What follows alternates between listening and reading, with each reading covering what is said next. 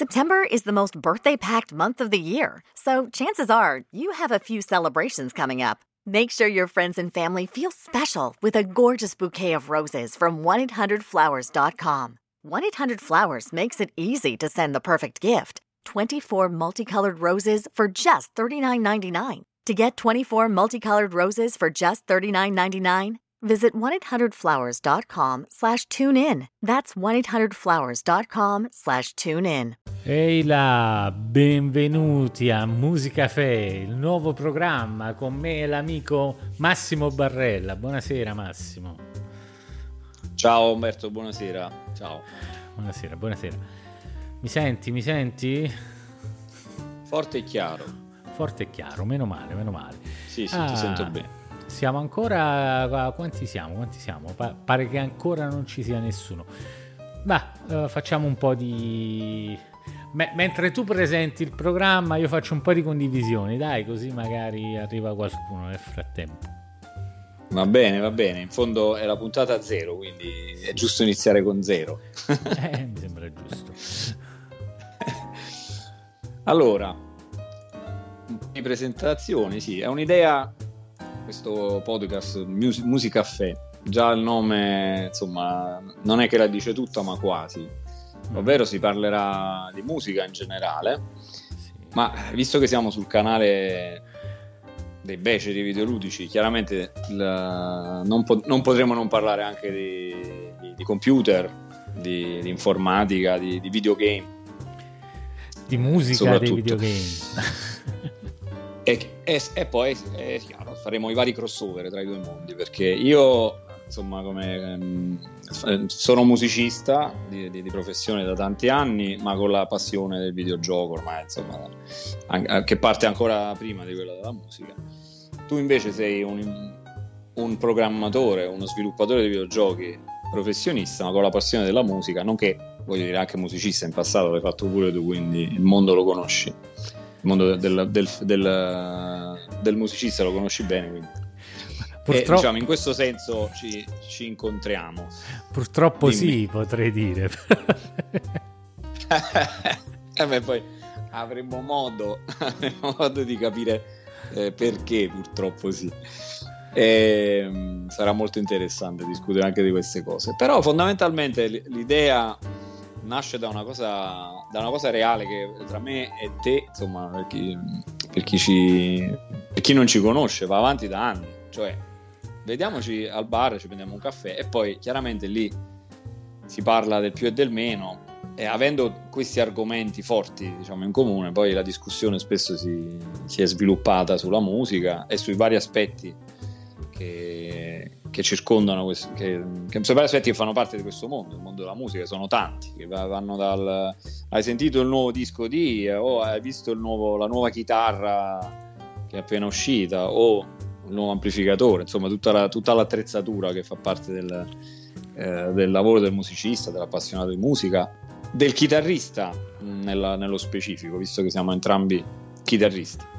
Ma anche di, abbiamo parlato anche un sacco di volte di, di videogiochi, di, di informatica, del, del, di tutto lo, il percorso che tu hai fatto per sviluppare i tuoi videogiochi, per cui e tutto bevendo una sana tazz- tazzina di caffè, anche più di una, molto spesso. Quindi, diciamo, è come se volessimo informatizzare i nostri incontri, visto che da qualche anno ti sei trasferito in un'altra città e quindi eh, per forza di cose questi incontri si sono diradati. E quindi allora, a un certo punto, visto che ne abbiamo sentito molto la mancanza, a questo punto vediamoci su, su web, vediamoci, incontriamoci virtualmente. Mm. Ed ecco qua. Più o meno vedo, questa vedo, è la presentazione che mi viene in mente. Vedo bello come puntata zero, mi sembra giusto avere un problema su Twitch che, che non, sta, non sta andando. Mm. Per la prima volta, è la prima volta che mi succede. Vabbè, ma la puntata, la puntata zero serve a questo, no? Serve a capire, a presentare e a e, a, e come si dice, ad affrontare i problemi. Eh sì, sì, potrei, potrei quasi bestemmiare, però va bene. Allora, ci sarà tempo, cioè, ci sarà una rubrica apposta, anche perché poi volendo tra virgolette formalizzare le nostre belle chiacchierate che sono durate anche ore ai bar, potremmo eh, eh, diciamo le possiamo, possiamo parlare a, a, a rubriche, quindi potremmo anche dedicare qualcosa. Madonna mia, più... è la prima volta che mi capita in vita mia, la prima volta da quando faccio queste cose, che Twitch non va. Io spero che sia a me che non vada, però no, non credo. Mi dice unstable, non capisco perché. Mm.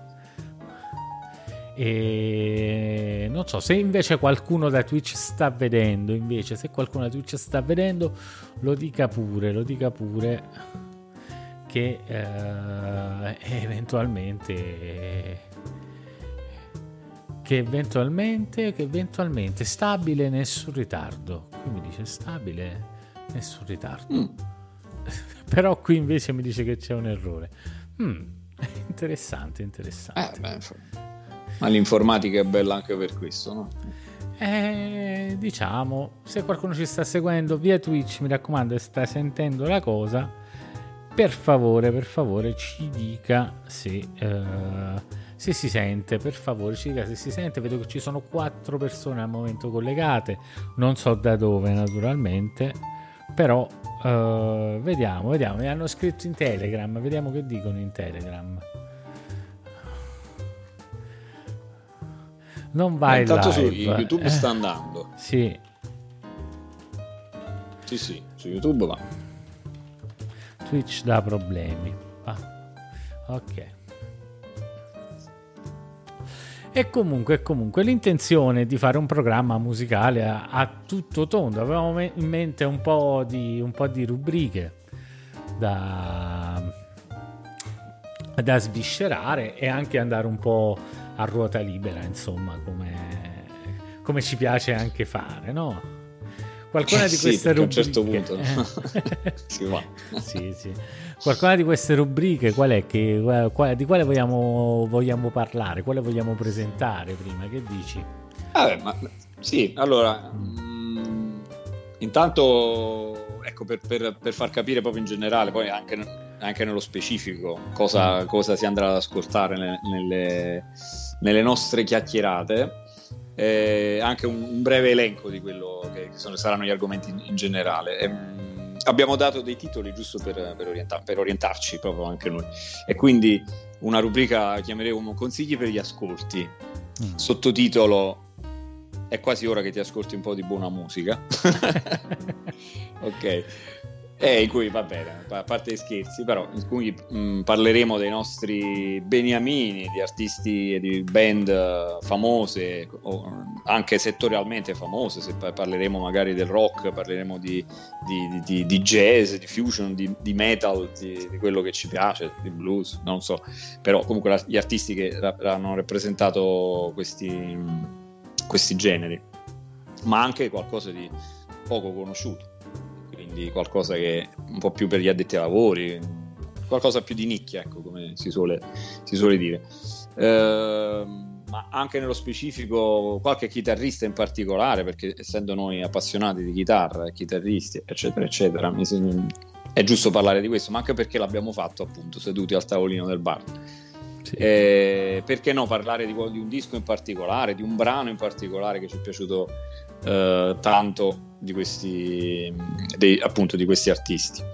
E, e perché no, qualche curiosità, come hanno cominciato, ci sanno che uh, Tizio o Caio sempre hanno iniziato la carriera in questo modo, per esempio, deve essere una cosa molto simpatica.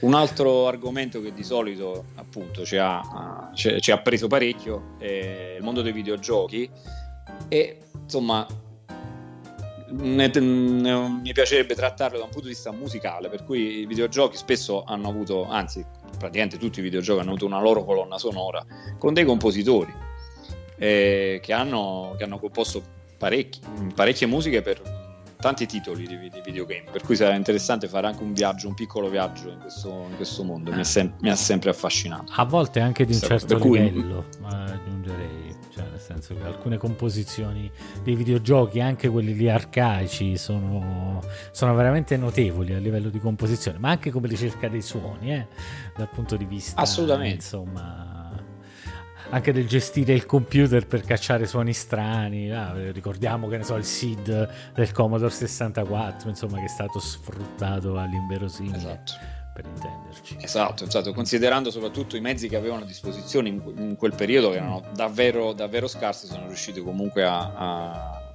a tirar fuori dei, delle, de, delle belle composizioni che ancora le ricordo, delle belle melodie, erano molto forti, sul, molto forti sulle melodie e anche a volte su delle parti ritmiche, ma avevano davvero mezzi molto scarsi in confronto a quelli che si hanno oggi.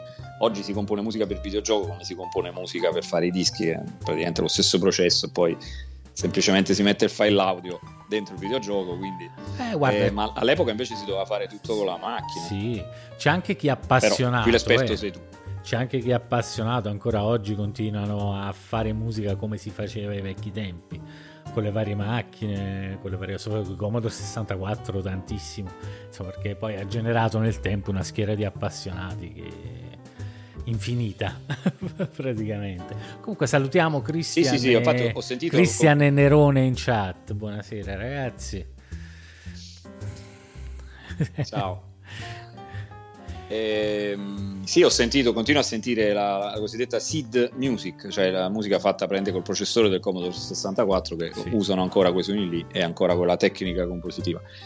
Eh, un altro argomento, vogliamo chiamarlo argomento, rubrica come, come più ti piace, ma eh, si chiamerà gas, che non è il gas eh, insomma, della, dell'azienda del gas, ma è la Gear Acquiring Syndrome, è una sorta di diciamo una, una, sorta di disturbo che spesso hanno i chitarristi, quello di voler comprare l'ennesimo chi- pedalino, l'ennesimo amplificatore o l'ennesima chitarra addirittura, pur di averla, insomma, anche se ne hai già tipo 20 o 30. e quindi, ecco, quindi parleremo di strumenti, di, di accessori vari che, che fanno parte del mondo del chitarrista e non, e non perché in effetti noi ci, negli ultimi anni ci siamo appassionati anche a qualche altro strumento, quindi magari parleremo anche di questo. Poi l'angolo della didattica, a volte ci siamo messi a parlare di, di cose diciamo tipicamente eh, dedicate ai musicisti, qualcuno che vuole sapere qualcosa in più proprio sul, sul discorso musicale, armonia, tec- una tecnica strumentale in particolare. Abbiamo parlato tanto anche, anche, di quello al bar, se ti ricordi. Quindi, come no, come no. Eh, parlato di allora, al bar. di conseguenza, eccoci qua. E poi la mia preferita, l'ho chiamata, l'ho voluta chiamare il litigio perché questo è bellissimo. Perché, perché, insomma è vero che andiamo d'accordo, però mica andiamo d'accordo su tutto. No, cioè, no, ogni tanto. Come è giusto che sia. Eh, ogni tanto. Eh, voglio dire, altrimenti sembra per finta che siamo sempre d'accordo, invece non è così. E quindi ci sarà proprio una cosa dedicata al litigio, eh, quindi che ne so, eh, analogico contro il virtual instrument, no? che è una delle, sì. delle, cose più chiacchierate del web negli ultimi anni e anche noi ne abbiamo parlato, ognuno ha la sua idea.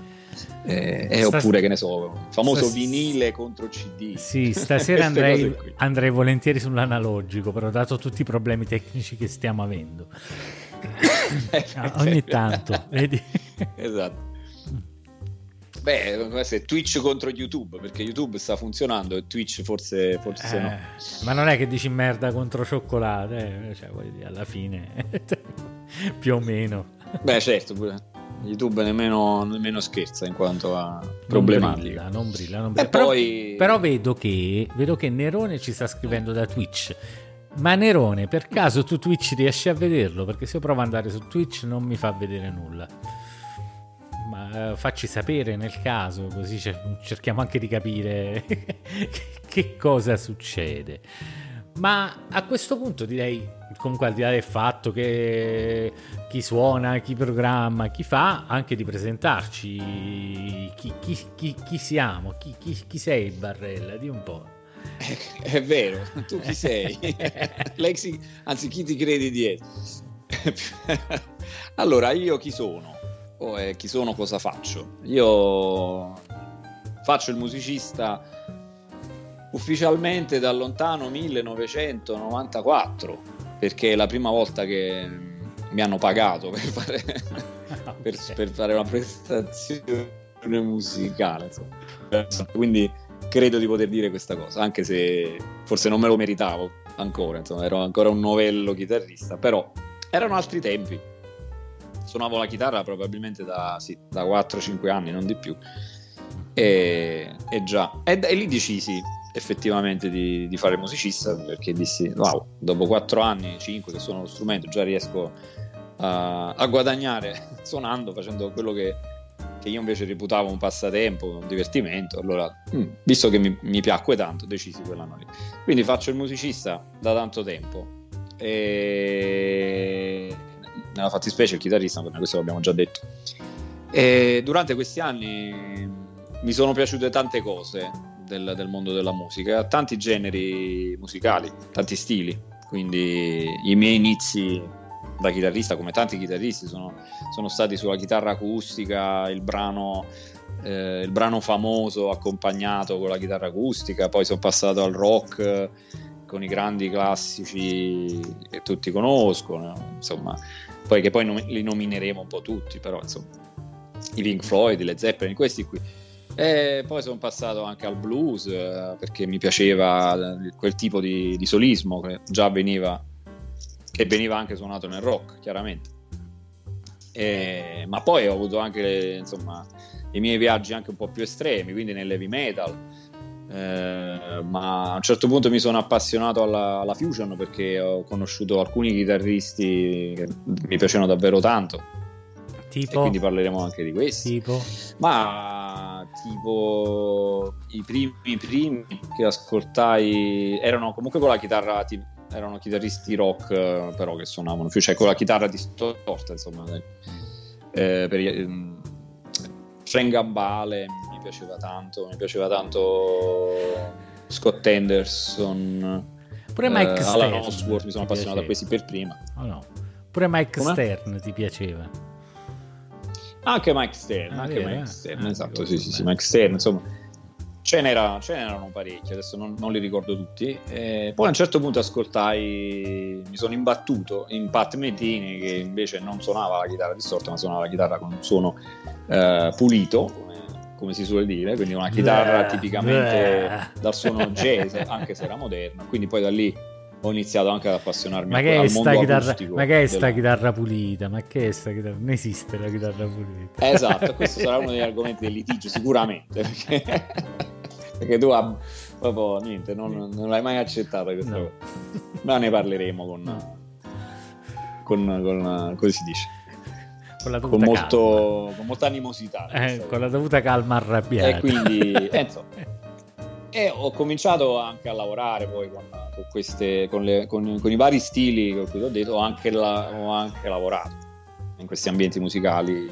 E diciamo col, col jazz è stato negli ultimi, gli ultimi tanti anni sono riuscito a lavorare col jazz cosa che non mi sarei mai aspettato onestamente. Io non lì, lì, quello l'avevo iniziato proprio per, per puro piacere a casa di, studiavo improvvisazione September is the most birthday packed month of the year so chances are you have a few celebrations coming up Make sure your friends and family feel special with a gorgeous bouquet of roses from 1-800-Flowers.com. 1-800-Flowers makes it easy to send the perfect gift. 24 multicolored roses for just $39.99. To get 24 multicolored roses for just $39.99, visit 1-800-Flowers.com slash tune in. That's 1-800-Flowers.com slash tune in.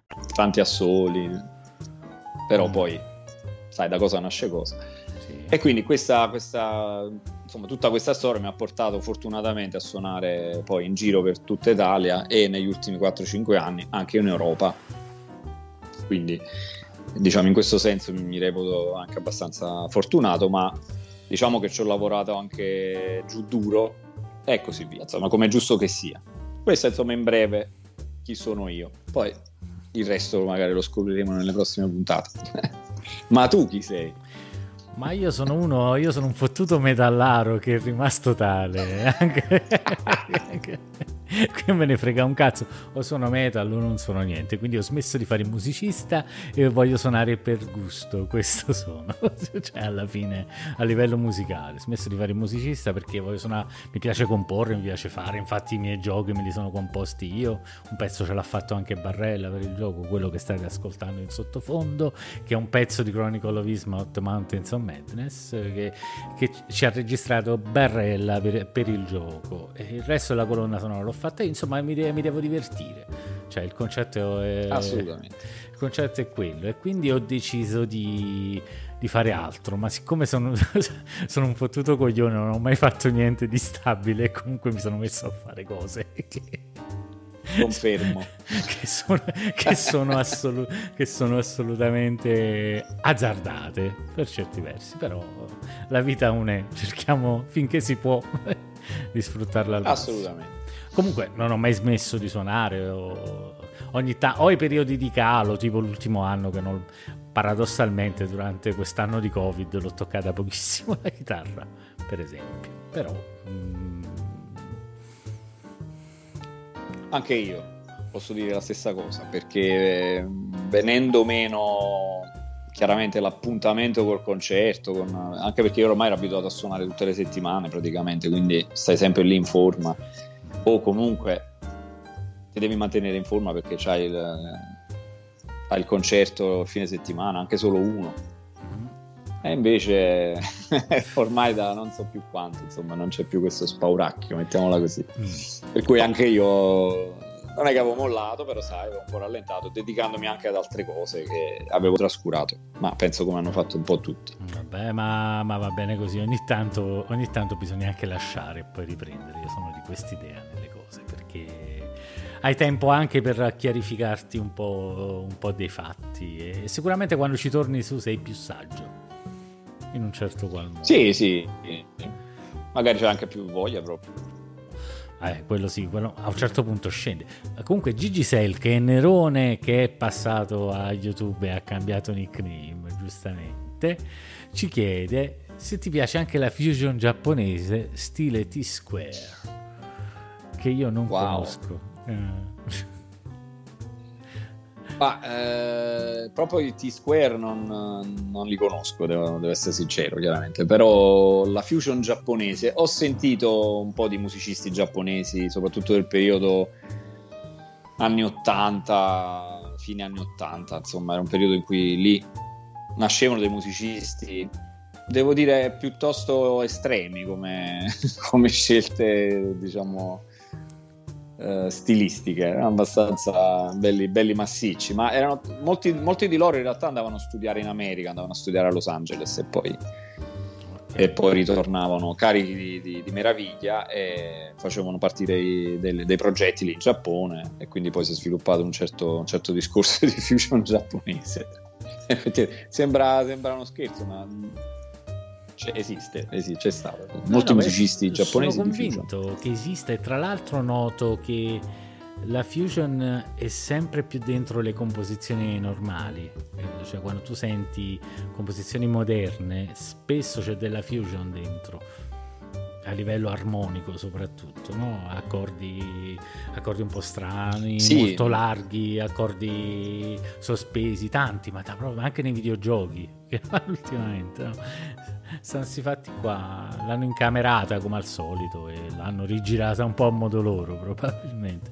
Poi non conosco sì, nello sì, specifico sì. il musicista giapponese, non ne ho mai sentito nessuno io di No, i nomi non me li ricordo perché poi i nomi, sai, i cognomi, i nomi giapponesi, insomma, eh, non dico che si somigliano, però sai, eh, non li, non li memorizzi ah. proprio così facilmente, a parte qualcuno che si chiama come, qualche marchio di, di, di, motocicletta, non lo so. Sì, vabbè, qualche Però... Suzuki c'è sicuro.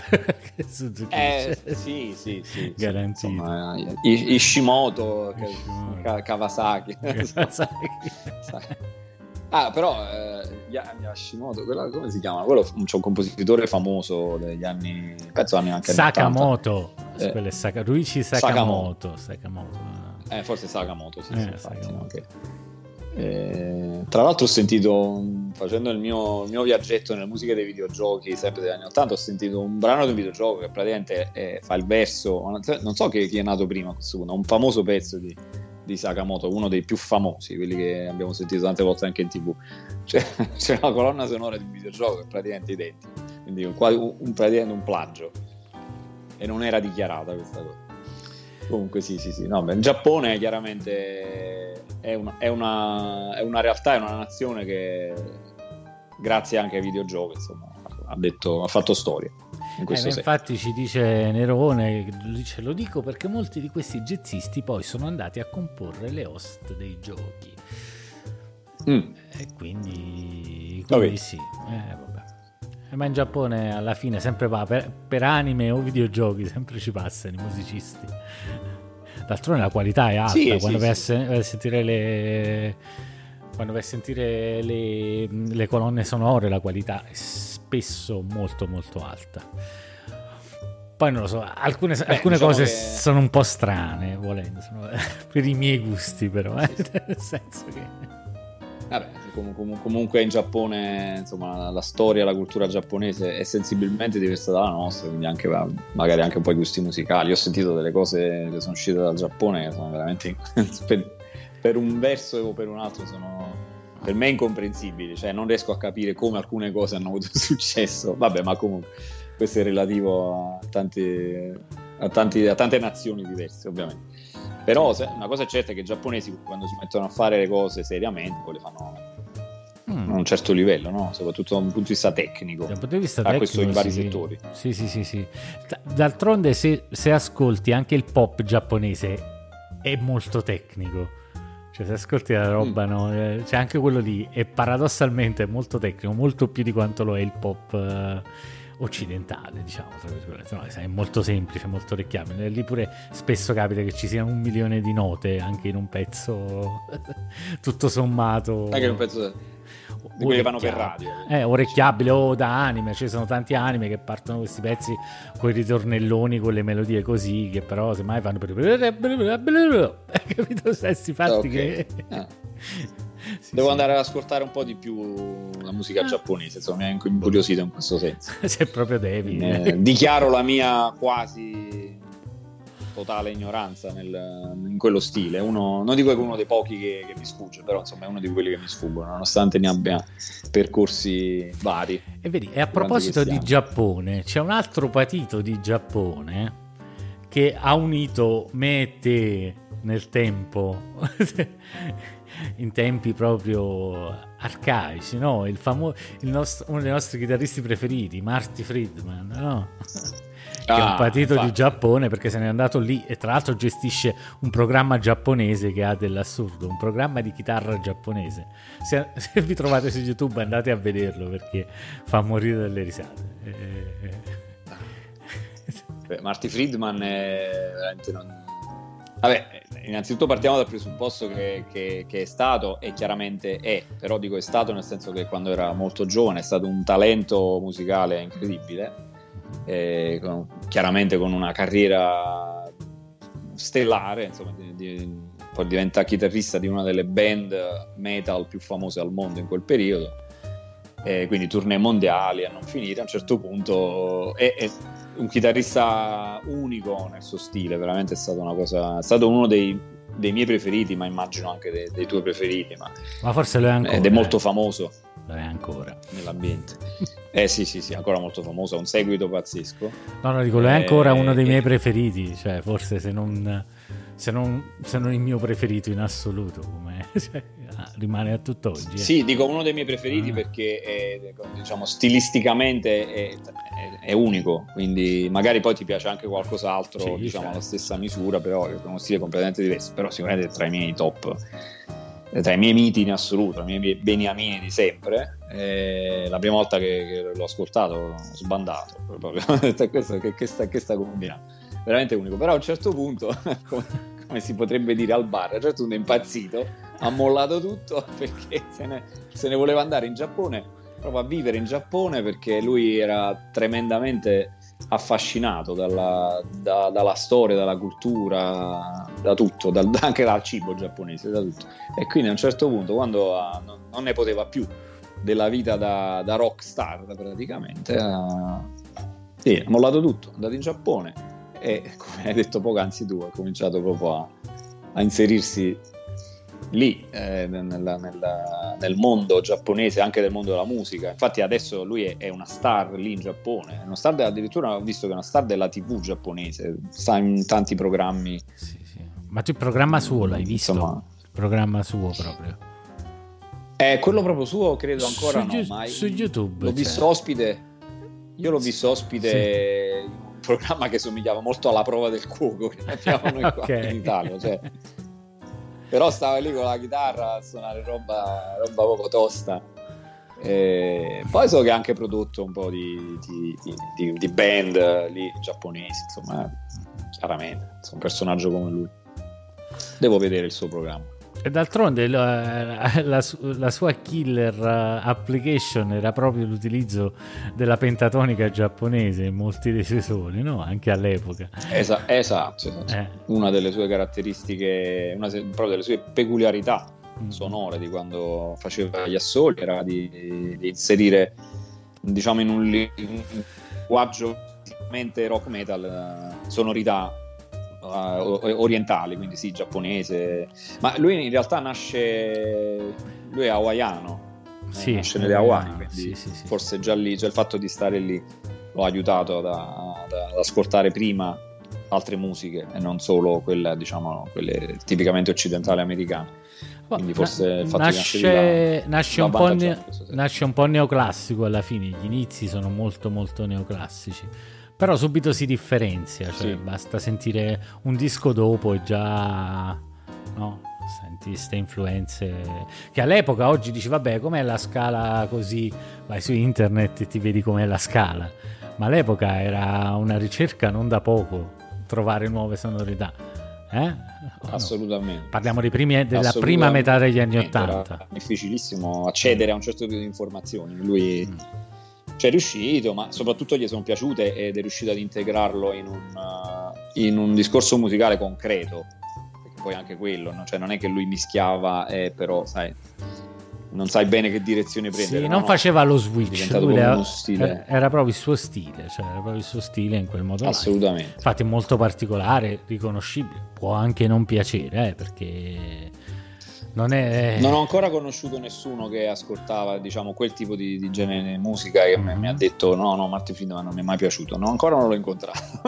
cioè, chiaramente in quegli anni lì per me era più facile parlare con appassionati di quel genere, stiamo parlando di roba che andava forte negli anni 90. C'è qualcuno che dice che, però, eh. che Jason Baker, con tutto il rispetto, è meglio, però questo potrebbe andare in un versus, ma siamo tutti, siamo tutti quanti d'accordo che, che non c'è storia, cioè almeno. Beh, vabbè, diciamo che quanto a, a quanto a bravura tecnica, chiaramente anche Jason Baker era uno Jason Becker, eh, Jason Becker era più, cioè a livello proprio tecnico tecnico era più bravo, però a livello di Forse, linguaggio eh, era anche più funambolico, però diciamo stilisticamente era meno meno particolare meno differente da altri chitarristi di, quello, di, di, quella, di quella, roba lì, no? dei virtuosi dell'epoca, dei virtuosi sì. del chitarriro anni 80. No? Come no? Magari certo, più, certo, più lui, chitarristi. Lui simili. spiccava, tecnicamente spiccava proprio Jason Becker, no? Cioè, quando sentivi rispetto ad altra gente era proprio no. Dici che cazzo, no? le prime volte che l'ho sentito, porca puttana, che fa?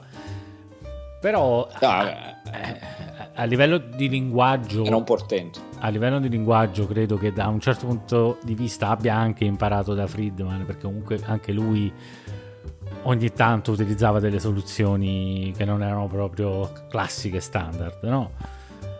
Però sì, comunque Friedman... avendo suonato insieme in quel famoso mm, progetto eh, dell'epoca chiamato Cacofoni, eh, sì, sicuramente Marty Friedman aveva già qualche anno in più, aveva più esperienza in ogni caso. Mm. Eh, invece Jason Becker era, insomma, era praticamente era come se l'avesse scoperto Marty Friedman in quel senso, cioè l'ha, l'ha chiamato lui nel progetto perché ha pensato che fosse la, la spalla ideale per, per, fare quella cosa lì e quindi sicuramente si è fatto influenzare però chiaramente era un, era un talento mostruoso anche lui. Eh, eh, stilisticamente Martin Friedman era già molto formato in quella direzione. Eh, lui era più tendente al chitarrismo neoclassico dell'epoca, mettiamolo così. Però micidiale comunque anche lui. Sì. Non, non, li, non, li, posso mettere uno o l'altro di questa cosa. No, no, no, micidiale assolutamente. Eh, l'unica cosa, vabbè, eh, purtroppo non ha neanche avuto modo di svilupparsi, poverino, perché si è ammalato gravemente abbastanza presto alla fine, quindi eh, chi lo sa. Eh sì. Purtroppo sì, la storia, vabbè, per chi, per chi conosce questi chitarristi la storia la conosce, sì. Eh, purtroppo si è ammalato di, una, di un brutto male eh, che non gli ha permesso più di, di, suonare praticamente. Adesso non mi ricordo se era la, se era la, la SLA, cosiddetta SLA, SLA, o, o l'altra, vabbè, comunque. Però è, in ogni caso è ancora riverito da, e rispettato da, da, tutta la comunità dei, dei chitarristi rock del, del, del pianeta. Sì, sì, eh, c'è un video su YouTube in, in cui Van Allen lo va a trovare a casa, e, po', diciamo anche, anche, commovente in questo senso, anche perché eh, Eddie, Eddie, Van Allen era un grande personaggio, ecco per esempio un altro dei, dei nostri beniamini che purtroppo Beh. è scomparso non tantissimo tempo fa, era anche un grande personaggio, una, beh, mi ha sempre dato la sensazione di essere una persona buona, una bella persona. Sì, è vero che in quell'ambiente lì, insomma, a un certo punto ci si devia un po', però lui ha dato sempre l'impressione di non essere quello che si, insomma, si vantava, si, si, era uno che si, era molto, si dedicava molto alla musica proprio in generale, poi chiaramente il successo era di conseguenza perché era comunque stato, è stato un gigante del rock, così come ce ne sono stati altri per carità, però, però Eddie era... Vabbè, Van Allen insomma, era proprio un gigante. ha fatto un po' la differenza per tutti gli altri, no? Anche non solo rispetto a tutti gli altri, ma anche per tutti gli altri, cioè ha, ha generato tutta una scuola eh, che, che, non esisteva. Esatto, ha aperto la strada verso nuove, nuove altre cose. Esatto. È stata una, una prevista, un, un altro... Eh, sì. è, stato, è stato seminale, oltre che... Any moment that lets you just sit back, relax, and enjoy even one second of the day to yourself and taste like pumpkins, that's a moment to look forward to. The McCafe Pumpkin Spice Latte is back. Get a $2 small hot or iced for a limited time. Or try one of our other freshly brewed espresso drinks, from iced caramel macchiatos to caramel frappes to hot mochas to every sweet treat in between. Only at McDonald's. Price and participation may vary. Fall is a season of gathering that brings us together with warmth and color. So, whether it's a birthday, anniversary, or a special event, celebrate your friends and family with a gorgeous bouquet from 1-800-Flowers.com. 1-800-Flowers makes it easy to find your reason and brighten someone's day with exclusive offers and great values on bouquets and arrangements. To order today, visit 1-800-Flowers.com slash tune in. That's 1-800-Flowers.com slash tune in. Veramente, diciamo, oltre ad essere lui grande chitarrista, rock, compositore, band leader, però è stato anche seminale per, per le generazioni dopo di lui. Insomma, e direi che stiamo parlando. Eh, la, naturale- la naturalezza con cui suona è secondo me a tutt'oggi insuperata. Cioè, a tutt'oggi che il livello si è alzato proprio tantissimo, secondo me l'approccio che ha io non l'ho visto più a nessun altro che aveva. Bah, io ho visto, sì, no, beh, ho visto anche naturalezza in tanti altri musicisti, cioè, e magari in altri meno, però la cosa che, non, che, che, si nota di Van Allen, che è riconosciuta ormai da tutti, che quando suonava si, si divertiva come, come, un bambino, stava lì e rideva mentre suonava, sempre col sorriso, stava lì che...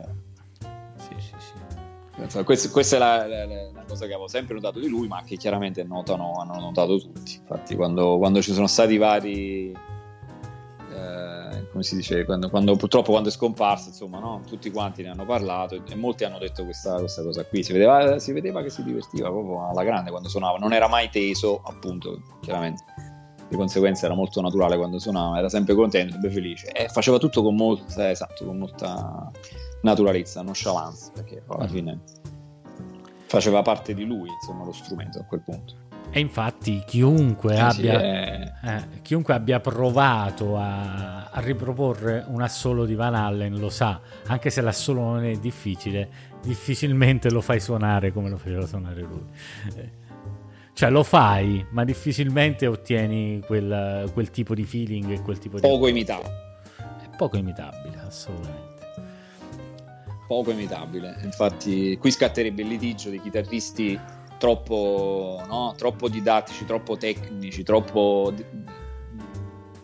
dediti alla, no? alla eh, alla tecnica pura, ad essere assolutamente cercare la perfezione dei movimenti, delle note, eh, e invece quelli che dicono no, ma prima i chitarristi erano meglio perché non erano troppo attaccati alla didattica ed erano più spontanei e quindi riuscivano ad avere più facilmente una, una personalità, un loro suono, per cui erano più distinguibili. Oggi si somigliano tutti No, questo è uno degli argomenti che spesso io ho, dov- cioè, ho dovuto affrontare con altri, con altri, musicisti, ma anche con te.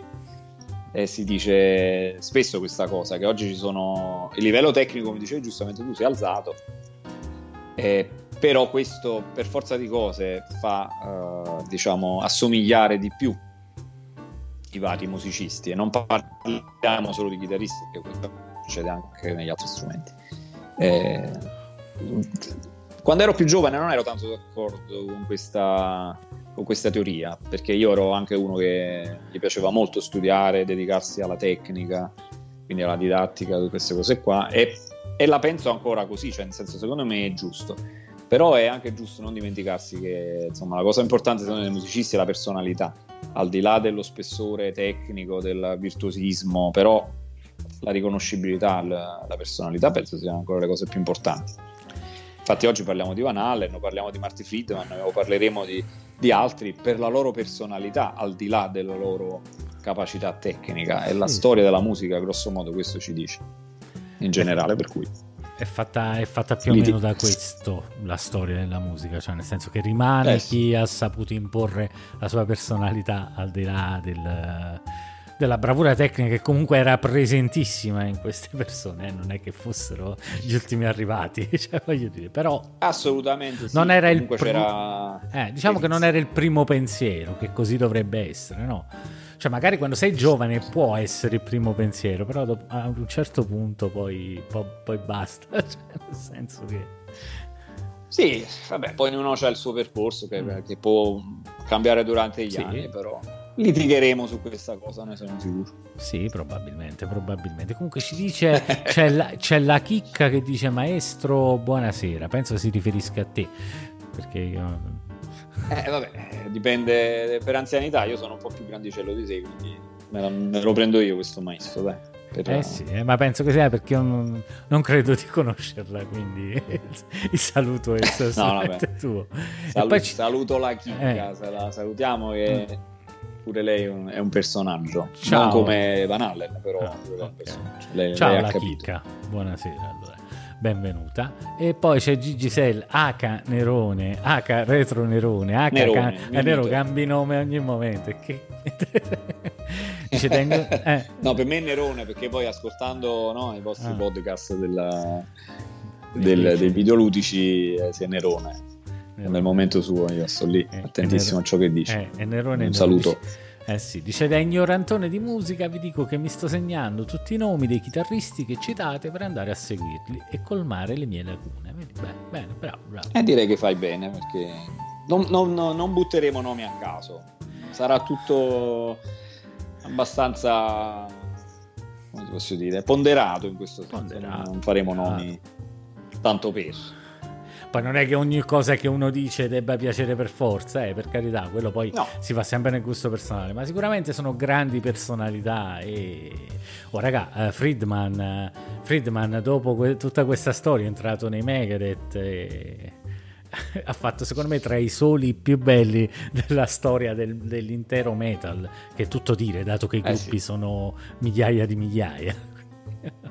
sì, sì, su questo proprio io, cioè, non è che non ci sono dubbi perché chiaramente è tutto sempre opinabile con, Sì. per quanto, quanto- quando si parla di gusti, ovviamente, perché c'è sta quello che preferisce invece magari il chitarrista che a me proprio non va giù. Però per quanto mi riguarda, insomma, te lo posso proprio sottoscrivere tranquillamente con firma e timbro. Questa cosa. Eh Ma comunque, insomma, non parleremo solo di, chi- di- di chitarristi per forza rock o heavy metal, insomma, visto che prima ho citato qualche altro nomignolo, magari qualcuno si incuriosisce, roba ancora più allucinante se vogliamo. Però secondo me, secondo noi, di spessore musicale. C'è tanta bella roba in giro, c'è stata tanta bella roba, di musica ne è stata fatta veramente tantissimo, quindi potremmo fare davvero 12 milioni di puntate no? a parlare solo di questo. Però Potre- in realtà Potremmo partire da Django e fare puntate per, eh, Sì, sì, per i sì. prossimi 50 Ecco, anni, Django. non lo so. eh. Django Reinhardt, no? che non c'entra nulla assolutamente con me, però è stato un altro mito, in un altro stile musicale, in altre epoche, però effettivamente. Eh, ma non faremo, non, non vorremmo essere pesanti, sarà una chiacchiera come le nostre al bar, eh, informale, senza voler eh, andare no, a scendere troppo nei particolari. Poi chi, chi si incuriosisce appunto si segna il nome e si va a ascoltare qualche- qualcosa su internet perché chiaramente si può fare, oggi si può ascoltare qualsiasi cosa. Quindi, cosa che quando noi eravamo piccini e dovevamo cercare i nostri appunto i nostri idoli, l'ennesimo assolo, l'ennesimo brano, eh, oh, andavi nel negozio dischi e ti compravi il disco, oppure andavi dall'amico, no? A, re- a registrarti il disco perché lui ce l'aveva e tu eri squattrinato e non te lo potevi comprare, o per avere qualche notizia c'era la rivista in edicola e basta, non c'era nient'altro Mhm. chiaramente è un periodo diciamo in questo senso più romantico ma Sì, oppure, oppure era classico, oh, ma tu questa cosa come la fai? No? Quando si incontrava, tu questa cosa come la fai? Eh, sì, perché sentivi sì, il perché disco, potevamo l'in- solo ascoltare eh, sì, l'interpretavi a modo tuo, insomma, non sempre esatto. l'audio. Sì, Poi non è sì, che sì. c'era, cioè, io facevo con le cassette, neanche potevi andare millesimo di secondo per millesimo di secondo, no? Facevi play, sentivi Era l'intera frase, sì, sì. eh. poi si sentiva una merda. Sì, il pass- Sì, si sentiva una schifezza. Il passaggio da cassetta a CD fu epocale perché CD potevi interrompere no? Nella nota che quella Eh. che ti interessava, interrompevi, prendevi pausa e, e tu riuscivi a prendere la nota che proprio non- con le cassette era davvero una cosa. Mm. A parte che dopo un po' se le distruggevi, quindi. E ci Sì, dice era Ishak, ci però- dice Ishak che l'assolo di Tornado of Souls è qualcosa di fenomenale. Eh sì, eh sì, sì, sì. Eh, vabbè, ragazzi. Eh, Là, eh, là mi si- cioè, eh, quando si dice se si ferma il tempo, si è fermato l'orologio, io quando ho sentito il disco de- dove eh, è quel brano, quindi quell'assolo, dove e poi ci sono tanti altri assoli sempre di Friedman, esatto, cioè, sono rimasto proprio così. Però eh, era il 1900, mamma mia. Comunque sì, 91, 92 quando l'ho sentito, quegli anni lì, insomma, ero, insomma, ero un teenager, avevo 17 anni, 18, per cui... E chiaramente non c'era la quantità di informazioni che c'era oggi, non, non, non riuscivi, non avevi l'accesso che c'era oggi, come dicevamo prima, per cui una roba del genere, eh, una roba del genere tutt'oggi sarebbe strepitosa, nonostante ci siano tanti, tanti, tanti eh, musicisti fenomenali, ma è stato talmente particolare che, eh, davvero ha fatto, ha fatto scuola, ha fatto storia. Punto. Ma qual è il tuo solo preferito di Rust in Peace? Massimo? Qual è il tuo solo preferito di Rust in Peace? Il mio solo preferito di Rust in Peace. Bah, allora, eh, all'inizio è stato sicuramente Hunger 18. Cioè, è stata la battaglia, fanno, fanno la battaglia Marty Friedman e, e Dave Mustaine. No? E lì, per me, cioè io quel, quel- quel brano me lo sono sentito, se- secondo me, in quel periodo milioni di volte, non, e non scherzo, cioè proprio... Perché me lo sentivo decine di volte al giorno. Quindi, l'ho sentito per anni. Eh, però uno che mi, mi piaceva molto perché era proprio particolare era quello di Five Magics, Sì, sì, che è un brano anche piuttosto strano di quel Sì. disco, no? un po' atipico, e Un po' l'assolo prog. Veramente particolare. andava a pescare le note. Mm. Ancora oggi devo, devo, anco, devo analizzarlo ancora quello solo, per cui direi, direi quello lì, cioè come, come fascino. Però eh, tutti gli assoli di quel disco sono fantastici e anche del disco successivo. È vero, è vero. Così, chi è, qui è curioso si va a ascoltare questi due dischi che, che sono, che sono Rust in Peace e Countdown to Extinction sono due dischi esatto. da, da, ascoltare perché sono due disconi proprio a livello di pezzi e poi insomma ci sta questo plus di, di Friedman comunque il mio, il mio preferito comunque è, assoluto, è assolutamente quello di Lucrezia a me fa impazzire quello di Lucrezia ah. Beh, sì, cioè, sì, sì, sì. Beh, sì. Come, scelta, sì. come, scelta, di note mi fa proprio, eh, proprio impazzire eh, un sacco. Sì, lì è un, è un misto di melodia e tecnica un po' perfetta. Eh, sì.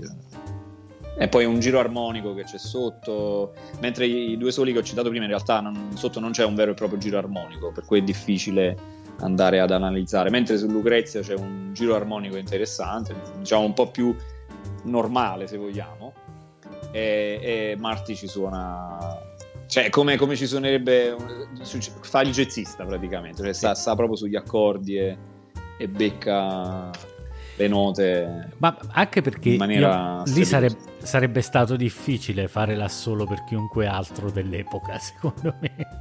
fare un assolo con un senso computer su quella base lì, eh. Esatto, dovevi chiamare un eh. chitarrista fusion appunto, perché sì. quello, sono, erano quelli abituati a suonare in quel modo lì, sugli accordi, mentre il chitarrista rock o il chitarrista metal se, se, gli spostavi il centro tonale già andava in crisi, no? Cioè, se era la pentatonica quella lì, oppure la scala minore o la scala maggiore, se già gli spostavi qualche cosa non andava più bene. Invece Marti stava proprio. Ma anch'io a cazzettino, anche io a improvvisare sulla base di Lucrezia ho difficoltà, eh cioè, ho difficoltà a fare qualcosa che suoni bene senza, senza suonare il solo di Marti, diciamo. No? Cioè, eh, vabbè, certo, certo. Sì, non è un giro proprio semplice. E invece ci ha cacciato muove, quella cazzo di cosa che te lo canti. Cioè, quello là sopra si è cacciato da solo che te lo canti, cioè te lo canti eh. proprio. Eh. E questo stiamo parlando di lui e non di, e non di, me, non di qualcun giustamente. Altro, non di qualche suo contemporaneo, fa- volendo anche più famoso. Sì, sicuramente. Ma non gli daremo spazio, no. Mm. E niente, adesso, non, invece, non in modo, adesso invece fa cose in Giappone, fa programmi in Giappone, invita i suoi, chitar- suoi chitarristi, facciamo una puntata in cui invita Paul Gilbert al suo programma e fanno la gara dei riff. Ah. Andatevela a vedere il eh, programma vabbè. perché è troppo divertente. Me lo devo devo da vedere. E lui parla giapponese, eh, vabbè, quindi... Che dice, eh, che sì. ne pensate di Chuck Schuldiner dei Dead, se lo conoscete? Certo che lo conosciamo, ma io veramente eh, devo dirti cosa penso. Chi, chi ha fatto questa domanda? Chi Sempre Ishak. Però io non posso dirti cosa ah. penso solisticamente di Chuck Schuldiner, perché io solisticamente di Chuck Schuldiner in realtà non penso niente. Cioè, mm. com- composizione sì, però solisticamente boh, non mi ha mai detto nulla. Cioè non è male, però non mi ha mai non so a Massimo, perché a Massimo sicuramente apprezza i detto un po' più di me nella loro complessità, perché io apprezzo dei dischi specifici, invece Massimo è più a 360 gradi su detto, no? Beh, sì, diciamo che mi è piaciuta praticamente tutta la discografia. Mm. Forse i primi sono un po' troppo grezzi per i miei gusti, però comunque hanno avuto il loro perché eh, però è una, è un, i Death sono una creatura di Chuck Schuldiner, quindi è lui, le sue idee, suo, la sua mente malata che ha partorito quelle cose. Da un punto di vista compositivo è stato, per quanto mi riguarda, uno dei geni assoluti. Mm, come solista, in realtà lui non ha mai dato tanta importanza al, al, discorso della solista, infatti non ha mai sviluppato un vero e proprio solismo di quelli importanti e che all'inizio era, insomma, non, è, non, era one man band, ma insomma eh, la band era sua responsabilità praticamente, quindi doveva fare un po' di tutto e quindi faceva anche gli assoli. Però dopo si è appunto fatto affiancare nella band da chitarristi invece da solisti piuttosto importanti. tipo Andy LaRoche, per esempio, che, eh, molto, che, la, molto che, fa un, che, fa un, bel lavoro su Individual Tot Pattern, dai, fa un bel lavoro. Assolutamente, assolutamente sì. E anche altri adesso di cui non ricordo. Ah, James Murphy. James, James Murphy è stato un grandissimo chitarrista di, que- in quello stile. In Prima quale disco di dei Death suona James Murphy, scusa? Uh, Io me lo ricordo... Ah, Spiritual Healing e James Murphy, io me lo ricordo coi test. Assolutamente. James Murphy. Ah, eh, sì, mo, eh, dopo. eh. dopo quelle, in Spiritual Healing c'è, c'è, James Murphy, eh? Ci ho mai fatto Assolutamente, caso. sì, sì. Mm. Beh, James Murphy ha suonato un po' con, con, tutti i gruppi di quella scena, eh. Quindi... però mi sa che il primo disco importante è stato quello Spiritual Living è stato, sì, sì. Eh. È arrivato anche Valiarn in chat, che è anche un, metallaro- un ex metallarone lui. Ah, ok. Addirittura black metallers, vedi, eh? Il problema della chitarra del metal ah. estremo va ascoltata nel complesso perché non emerge tecnicamente come gli altri generi. Il metal estremo è una religione, non è un genere, vedi? Beh, eh, sì. anche l'altro metal probabilmente, non solo quello estremo, diventa un po'... Vabbè, magari una religione, non lo so, però sai... O al, me- al massimo, co- al massimo contro le religioni, diciamo, in nome del metal estremo hanno bruciato le chiese, quindi voglio dire... Eh, al massimo, una, esatto. al massimo Vabbè, un'antireligione, un'antireligione, una controreligione. Eh, eh, Quel che è il satanismo, d'altronde, no? è una controreligione. Teoricamente, sì, eh. in un altro modo, però comunque hai, non lo so, hai quel tipo di, di schema. Mm. Magari va contro, però comunque se vai contro qualche cosa sei l'opposto, non sei una cosa completamente diversa. Non lo so, però sono discorsi questi veramente difficili. che... You might have noticed a change in your neighborhood lately. Yep, Sprint stores are now T-Mobile stores. Now that Sprint is T-Mobile, you get more coverage, value, and benefits than ever before. We've invested billions to bring our 5G from big cities to small towns across America. And great coverage is just the start. From high-speed mobile hotspot data to weekly deals and giveaways, our customers get tons of great benefits. Head to your new T-Mobile store to learn more. Qualifying service and capable device required. Coverage not available in some areas. Some uses may require certain plan or features. See T-Mobile.com. Switching to Geico is a good idea, especially when you consider everything. First off, Geico makes it easy to switch. They have licensed agents available 24 7 online or over the phone. But if it's so easy, you might start thinking everything is easy, even big wave surfing. And it's not. It's actually quite difficult. Well, if you switch to Geico, you could save hundreds on car insurance. And you could keep saving by bundling your motorcycle, boat, and RV, plus your home or renter's insurance.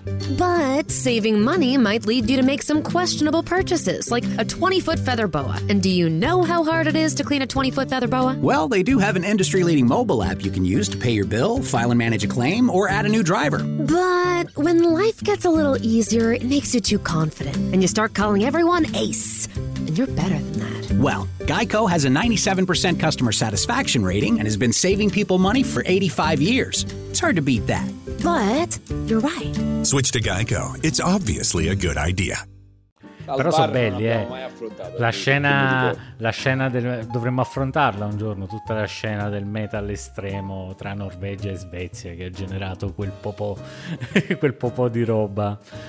Più mediatica che, Perdona, Eh, mi, mi perdonino gli appassionati, più mediatica che musicale dal mio punto di vista, eh, però questo è il mio punto di vista. Eh, vabbè, questo poi dipende sempre dal, dal- dal- dal- periodo, secondo me, e dalle, dalle band in particolare, perché c'è stato qualcuno, qualche band che insomma, No, musicalmente ha detto quel- qualcosa più interessante alle quelle sempre- dell'epoca ai tempi dei fatti, no? Io sto parlando di quelle lì. Poi, insomma, anche il Sì, black sì. metal ha avuto la sua evoluzione e ci sono delle cose che a me piacciono, eh, senza, senza mezzi termini, Sì, per esempio. Quindi... Ma basta dire una cosa solo, che Eh. c'è stata una delle band di punta di quel movimento che praticamente non, eh, non ha mai suonato dal vivo, quasi mai. Anzi, loro non volevano suonare dal vivo perché l'avevano intesa proprio in un altro modo la situazione all'inizio. Per cui il, il- il marketing per vendere i loro dischi appunto veniva fatto usando altri metodi. E, e criticavano, mi ricordo, e criticavano i gruppi svedesi perché i gruppi svedesi invece facevano diciamo le classiche cose delle band ovvero andiamo in giro in tournée a promuovere il disco, invece loro no, lo promuovevano in un altro modo, mettiamola così. Quindi diciamo che il discorso mediatico io penso che sia un po' sempre legato al mondo della, della musica, se chiaramente la musica deve, deve vendere. Eh, quindi se tu fai il disco, sei una band, l'artista e fai il disco, devi cercare il modo per vendere il tuo prodotto, quindi in qualche modo ti metti in discussione eh, Vabbè, nel, ai, ai nel tempi, marketing, no? ai tempi dei fatti di Euronymous, di Burzum e delle chiese, diciamo che era un- ancora un movimento underground per lo più, eh.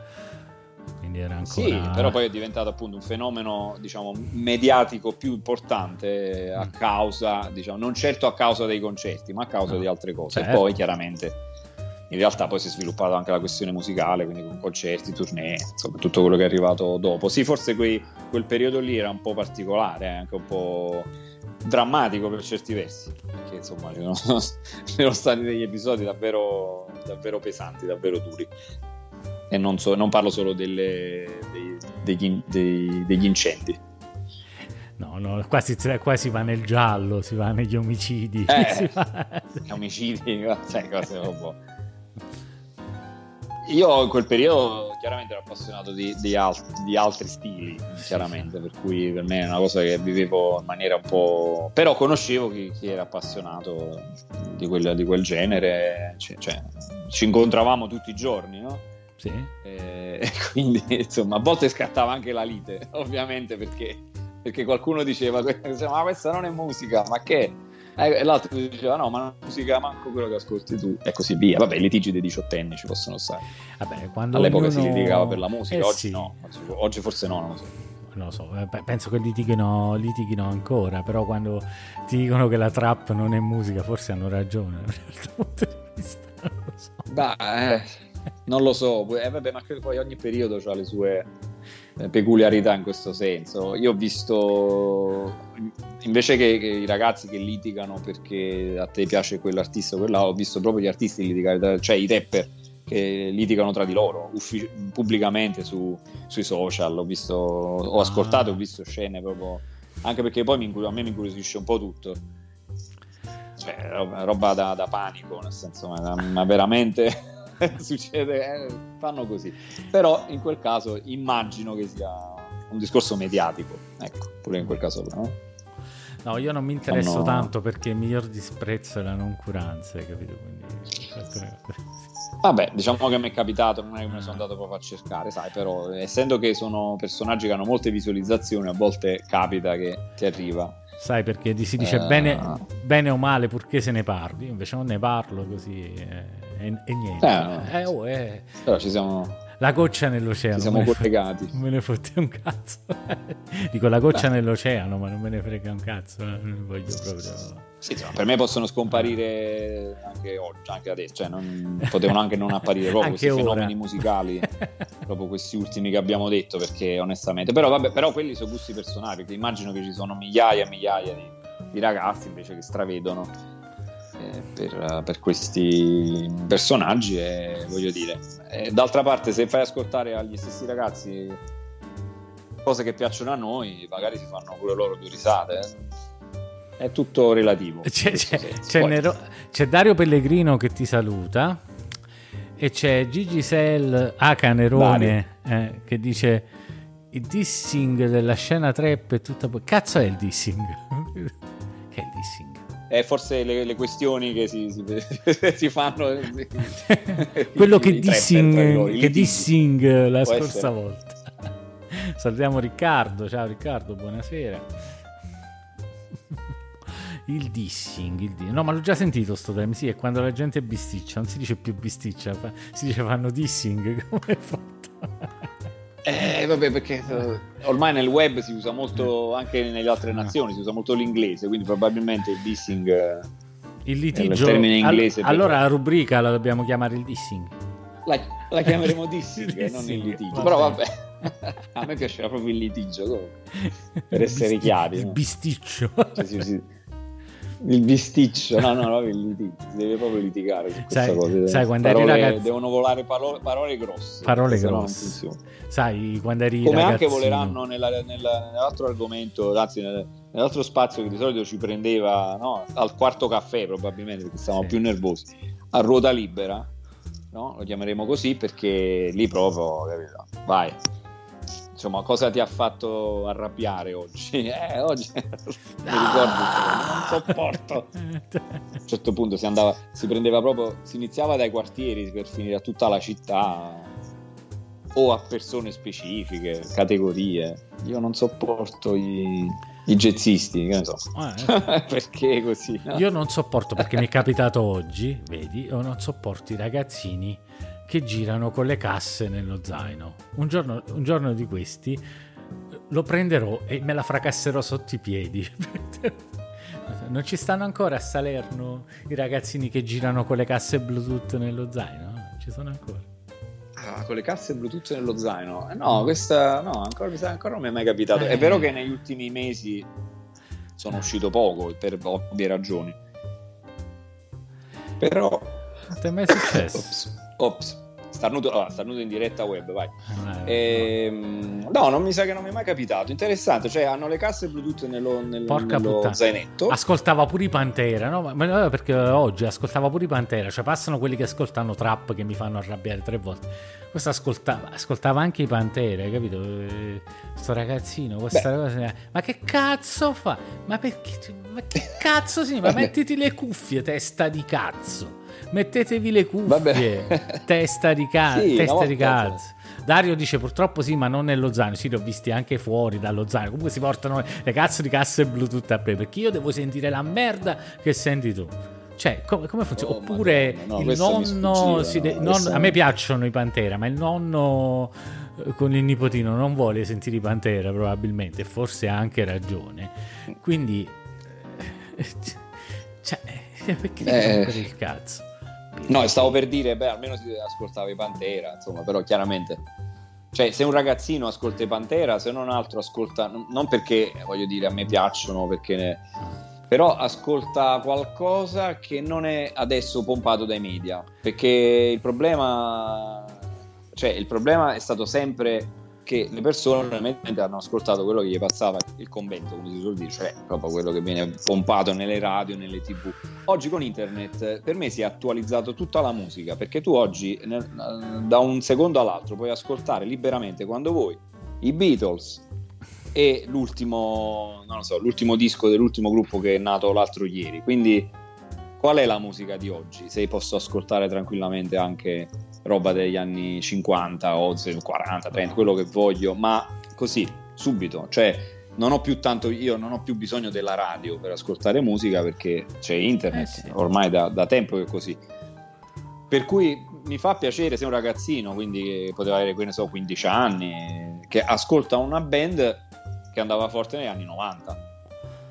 Quindi questo mi fa capire che forse un, un primo step no? verso questo sì, ma non eh, toglie eh, che... questa democratizzazione della musica ah, almeno a livello temporale non toglie, facendo, che, non toglie altrimenti... che sì, ma non toglie che sto cazzone gira per strada con la musica a tutto volume cioè da schiaffi comunque ascolti Pantera ascolti qualcosa di trap comunque ringraziamo Nerone che ha donato due dollari vai grande Nerone dicendo niente bisticci solo dissing vedi Solo dissing. Solo dissing. Eh, vabbè, eh, allora metteremo ai voti il nome della, della, della rubrica, però eh. Insomma ci stiamo mantenendo, ma in realtà saremo un po' più, un po più cattivelli oggi perché la prima, anzi, è la, è la zeresima. La, ze, la zeresima. Quindi,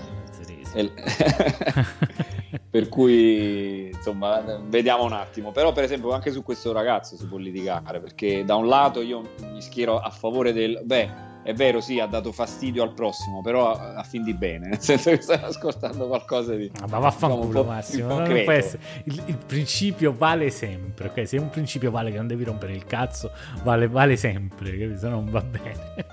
eh, eh, hai ragione, è vero, però visto e considerato che ti trovi in una giungla dove passa quello con la... la... Io ero abituato al, al trappano con, con l'autoradio a tutto volume, con la musica discoteca, de, de, dance a palla o peggio ancora neomelodico e così via.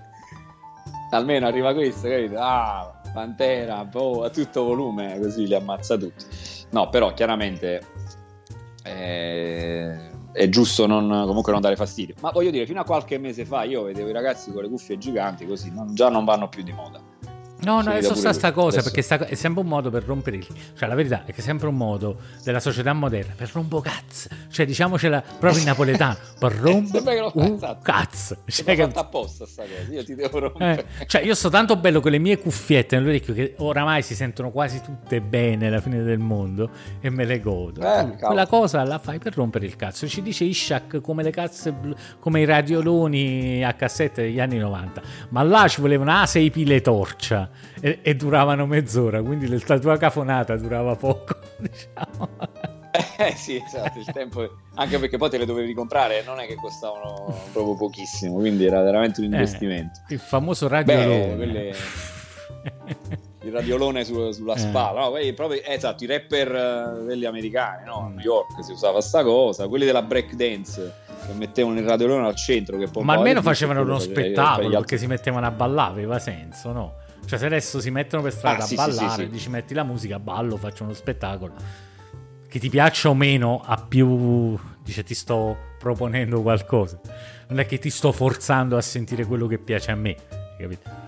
Che poi abbiamo fatto tutti sta cosa di forzare qualcuno a sentire ciò che ci piacesse. Io mi ricordo che forzavo quando ero nel mio periodo Cure, verso i 13-14 anni, forzavo proprio chiunque ad ascoltare Cure. Però mai con questo tipo Vabbè, di... nel senso che gli passavi le cuffiette oppure No, dai, mettili, stereo a sentili. No, sai, così rompevo proprio il cazzo. I Cure bellissimi, fantastici. Ero proprio fissato. No? Io tenevo sta cosa, no? E però, capi, mai con Eppure questi... questo, poi me la devi sempre spiegare questa cosa degli urli. Che cazzo ne so io, poi da me eh, così è andata. Avevi 13 anni, vabbè, per Mm. carità. no, vabbè, mi sono, mi sono simpatici, devo dire la verità, però da qua essere fan, strafan, no. A me piacciono ancora un sacco natu- naturalmente. cioè, io- Eh, vabbè. Dopo è giusto, dopo è giusto che sia così, perché rinnegare... No, dico dopo averli ascoltati per, per anni, ho ascoltato solo quello per anni. eh. Prima che mi, prima che mi prestassero. Prima che mi prestassero i primi quattro dischi dei Metallica, perché così è nata la mia passione per il metal. Con Kill Em All, Ride the Lighting, Master of Puppets e Injustice for All imprestati. E una videocassetta dei video, dei video degli Iron Maiden, quella dei video fino all'89, fino a Holy Smoke, che partiva da Women in Uniform. Sì. Non so se ti ricordi. Io così ho conosciuto in metal. E all'inizio facevo pure, sai, troppo rumoroso, sai, quando mettevo Master of Puppets troppo rumoroso, Ride Lighting, Ride the Lighting lo riuscivo ad ascoltare, sai, perché ci stava Fade to Black. Gli Iron Maiden più o meno, sai, erano un po' più melodici, però a un certo punto eh, mi trovai sotto la botta e non volevo ascoltare nient'altro. Eh vabbè, sì, sì, sì. È un attimo che... Ecco qua. Eh, so, stavo pensando, visto che sono collegato con il telefono, ma se Mm. mi telefonano adesso, che cosa succede? Eh, se ti telefonano, Problema eh, rompi la diretta, questo succede. Ah, ottimo. Quindi do- ti converrebbe usare l'iPad, secondo da un certo punto di vista, più che il Oh, telefono. ah, oppure questo piccolo angolo tecnologico, Eh. perché chiaramente parleremo anche di questo, perché no? Eh, mi converrebbe mettere il telefono in modalità aereo ed essere connesso solo a wifi, così non, Ah, non così, non sì, telefonate. tranquillamente. Poi dobbiamo, Oh, cap- confermi? Perfetto. dobbiamo capire perché c'hai, mi senti con ritardo. Mi accorgo, perché Sì, credo, credo che ci sia un po' Eh. di ritardo tra Eh. noi, questo è vero, sì. che pure è la, Eh, prima volta che mi, la- è la prima volta che mi capita, solo tutto stasera. Eh, ma mi sembra anche giusto, se potevamo iniziare che Eh. tutto andava liscio, No. manco andava bene. sì. Twitch morto per la Eh. prima volta, non si capisce perché, è completamente andato il video. Ancora non si vede, va, fammi controllare, mo sono curioso. Dopo un'ora e più di streaming, ancora non si vede un cazzo su Twitch, penso che non si veda ancora un cazzo. Ma io vedo, la, vedo una, una specie di anteprima, se proprio... No, no. Vedo ecco una qua. specie di anteprima. The video Però download was cancelled, please try again. Errore 1000, errore 1000, vabbè, errore 1000. Eh, Ma, co- co- come ti io vedo scritto live, Pure io vedo scritto live, però non vedo riesco scritto a- live, però io non so come vengono smistati, però non c'è... Sì, ma non ci mutato. andare più perché ti cala la Eh, Questo è connessione. giusto per curiosità. Ti cala E- la diciamo, connessione. Chiudi l'iPad, va, che ti cala la connessione, anche quello. io vedo YouTube, non, non guarda niente, te la leggo io la chat. Togli, se no la connessione Ah, no, se ne vabbè. scende. eh. Ok, ok, ok. Ci dice Derone Eh, che anche lui no, ha avuto dicevo, una cosa, che fase... è la, prima, la- Sì. la mia prima diretta Eh, in, questo, in questo senso. Io ho, Eh. ho fatto solo altre due dirette in vita mia e stavo suonando in tutti e due i casi. Mm, Ok, ok.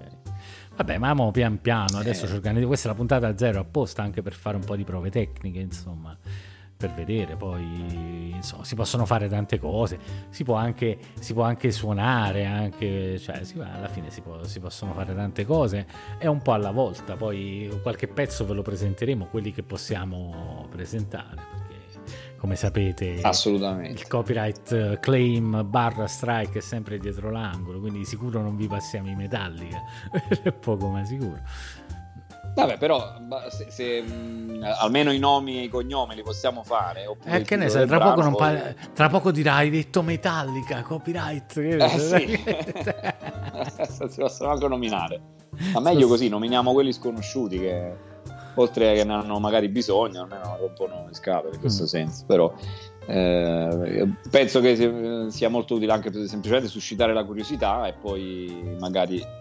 Eh, chi ci ascolta si va ad ascoltare il, il brano che abbiamo citato, l'album o, o la band, perché poi eh, secondo me per ogni band Dunkin' is putting a whole new spin on pumpkin at Dunkin' with our new pumpkin cream cold brew. Smooth, bold cold brew topped with velvety pumpkin cream cold foam made with cinnamon and nutmeg spices. And there's more pumpkin for you to love, like the delicious fall classic, our pumpkin spice signature latte. Rich espresso topped with whipped cream, caramel drizzle, and cinnamon sugar. That's how we pumpkin at Dunkin'. Sip into the fall season with the $3 medium pumpkin cream cold brew or pumpkin spice signature latte. America runs on Dunkin'. Participation may vary. Limited time offer. Exclusions apply. Valid on pumpkin spice signature latte only in all cold foam cold brew. You might have noticed a change in your neighborhood lately. Yep, Sprint stores are now T Mobile stores. Now that Sprint is T Mobile, you get more coverage, value, and benefits than ever before. We've invested billions to bring our 5G from big cities to small towns across America. And great coverage is just the start. From high speed mobile hotspot data to weekly deals and giveaways, our customers get tons of great benefits. Head to your new T Mobile store to learn more. Qualifying service and capable device required. Coverage not available in some areas. Some uses may require certain plan or features. Ctmobile.com. ci sta il, il disco con cui iniziare o il brano con cui iniziare perché a me poi mi capitava così ma penso anche a te che ascolti quel brano che ti, che ti acchiappa e poi cerchi altro dello stesso artista no? di solito funziona così Eh, almeno no di solito a me ha funzionato così perché poi come dicevo prima per molti altri funziona semplicemente se lo passa alla radio va bene se no chi se ne frega poi anzi spesso si con- molti ragazzi con- conoscono il brano e non conoscono manco chi, chi lo sta cantando, chi lo suona, non sanno nulla. È un, un altro modo di usufruire della musica che onestamente non ho mai concepito fin da quando ero ragazzino. Insomma, vabbè, ma, ma Il fatto di subire, di subire dai media, ma quello riguarda un po' tutto, eh, mica riguarda solo la musica. Riguarda i film, Sì, sì, eh, sì. riguarda i videogiochi, riguarda l'arte, riguarda, riguarda qualsiasi cosa, cioè subisci quello che ti viene. Assolutamente. Però neanche sì, io Sì. ciò che a me dispiace è che non venga scelto non venga scelta la cosa più sensata dal punto di vista artistico, ma venga scelta sempre la cosa più sensata dal punto di vista di guadagno monetario, cioè perché neanche uno può pretendere che tutte le persone siano curiose in tutti gli ambiti, no, alcune cose le puoi anche vivere passivamente, no, cioè potresti anche viverle passivamente se Sì. sapendo che magari da quella parte ti mandano delle cose buone, perché il problema è un altro, è che ti mandano solo merda. Cioè, Eh, allora, lì dove ci sta, esatto, lì dove c'è il business è molto probabile che ti mandano paccottiglia no? Eh, preconfezionata apposta per toccare alcune corde in particolare di chi ascolta. Di solito è musica per, eh, che prende alla pancia, no? Come si dice anche in altri ambiti, Sì. che prende poco la testa, ma eh, per persone che chiaramente vedono la musica come un semplice entertainment, no? un semplice proprio divertimento, svago totale, per cui no? vengono, eh, ascoltano la musica da discoteca, ascoltano la musica questa che è giusto per avere quel tipo di sensazione lì e poi ci sono anche delle persone che invece dalla musica, come anche da- dal cinema, cercano altro.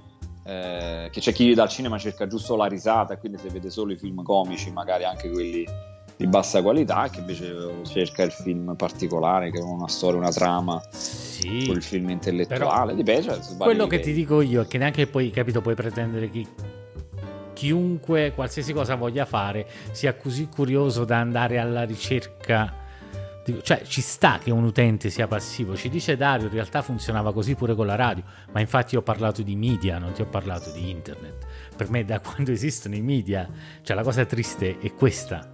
Anche se forse prima qualche emittente un po' più seria forse c'era.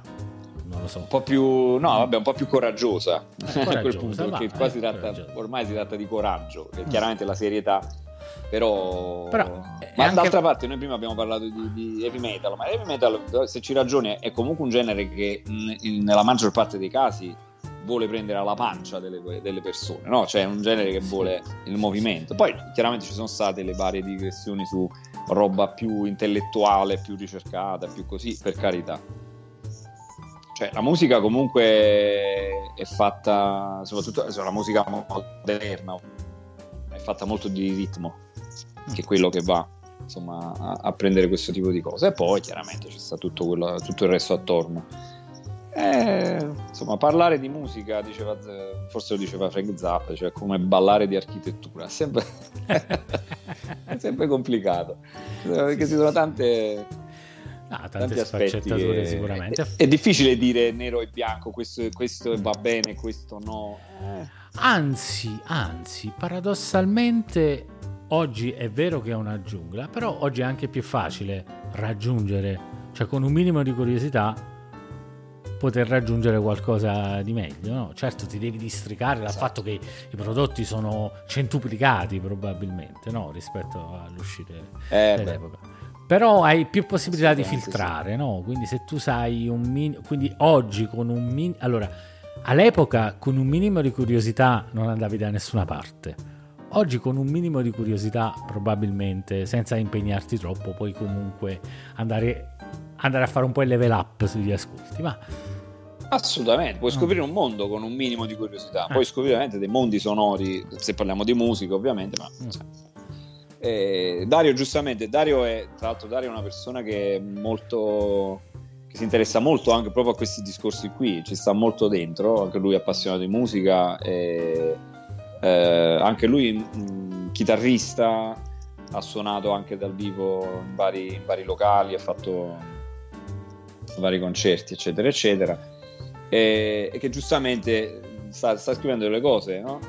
mm-hmm. in realtà funzionava così pure con le radio è vero anzi veramente è stato quasi sempre vero tranne in un piccolo periodo appunto che c'è stato il periodo delle, delle radio indipendenti. Chi pagava di più andava in onda esatto. Cioè lì si parla di, di, di pagare gli spazi pubblicitari alla fine, sì. per questo poi eh, il, il, pubblico medio uh, semplicemente subisce quello che, quello che, viene proposto, semplicemente perché quello che viene proposto è quello che aveva più uh, budget di solito, però un, diciamo un certo senso quella musica ce la deve comunque avere, deve avere il famoso, in inglese si dice hook, il famoso gancio, cioè sono, sono brani, sono tipi di musica che hanno che agganciano comunque l'ascoltatore perché hanno qualcosa di particolare, ma succedeva anche con il rock. Che ne so, prendi Wall of Love dei Led Zeppelin, aveva quel riff che insomma probabilmente lo conoscono anche tante persone che non sanno chi sono i Led Zeppelin. Appena l'ascolto dice ah sì, io l'ho sentito tante, tante volte sotto una pubblicità in, in tv, per esempio, no? Quindi c'è da dire quello. Quindi Dario giustamente sta dicendo cose. Poi dipende anche da dove vivi è, è vero perché ci sono chiaramente delle realtà non diverse dalla realtà, che ne so, italiana per quanto riguarda il mondo della musica. Però qui si sta parlando, eh, aspetta qui... un attimo, qui si sta parlando di ascolti, non si sta parlando di farla, perché farla vale assolutamente dove vivi. Cioè, fare la musica vale ah, sì, sì, sì, sì, sì, no, ma anche sì, questo è vero, chiaramente la, lì è l'as- 100%. L'ascolto quasi. oggi Però anche gli ascolti anche gli ascolti, perché tu inizi a fare musica, tu in, diciamo in generale, inizi a fare la musica no. Eh, di solito, quella che, che, gira proprio nell'aria, e quindi se tu vivi a, a Londra o vivi a New York o vivi a Los Angeles, è molto più facile che incontri eh, realmente un certo tipo di, di musica, quindi magari ti viene voglia di fare quello. Se vivi a Salerno o a Grosseto oppure, non lo so, in un, in un paesino della Russia, cioè è eh, difficile che... Però già stai, dicendo, già stai dicendo ti viene voglia di fare quello. Io ti parlavo oggi l'accesso per buona parte, e eh, non per tutti, chiariamo, per buona parte della popolazione sì. mondiale è immediato. Ok? Quindi sì, quando ti par- all'ascolto eh, quando ti dicevo quello che, che faceva eh, sì. che con un minimo di curiosità oggi puoi andare avanti molto mi riferivo a questo ok mentre esatto media... però Dario poi dopo specifica è vero è, è vero ma dopo dirà perché i live sono importanti per stimolare la realtà cioè è vero che tu oggi puoi ascoltare anche i Beatles, voglio dire, no? Però sì, non ti appassioni, se non, hai, se non, sai tutta la storia dei Beatles, non ti appassiona un gruppo che non, non suona dal vivo, eh, diciamo, eh, in posto accessibile a te, no? Per cui se tutti, tutte le band più importanti in Italia passano tutte per Milano, capito? Quando tu le vedi dal vivo, incrementi ancora di più questa cosa. Io a volte mi sono appassionato a delle band che non conoscevo eh, perché le ho viste dal vivo per la prima volta e poi mi sono andato a cercare la loro musica, sì, so, i loro dischi. Però qui stiamo parlando. In realtà, quindi questa cosa. Stiamo è, parlando è già di un qualcosa un pochettino più avanzato di quello di cui parlavo io. Cioè, io, parlavo, sì, sì, vabbè, io par- parlavo proprio del fatto che oggi dici: Ah, io voglio ascoltare musica, mi piace la musica, ok. Mi piacciono. Cazzo, so che si sente oggi. Non mi viene neanche un nome, vabbè, mi piace cose. Però c'è uno pensa, secondo me c'è altro, ok? Oggi pensi, secondo me c'è altro, e immediatamente trovi altro. All'epoca pensavi, secondo me c'è altro, ma semmai eri legato agli amici che potevano possedere qualcosa, al fatto di poter andare in un negozio di dischi e eventualmente ascoltare, cosa che noi abbiamo avuto la fortuna di fare a Salerno, eh, perché non in tutti i negozi sì. di dischi potevi ascoltare. Noi a Salerno avevamo Disclan che comunque ci permetteva di andare lì e dire mi fai sentire questo disco?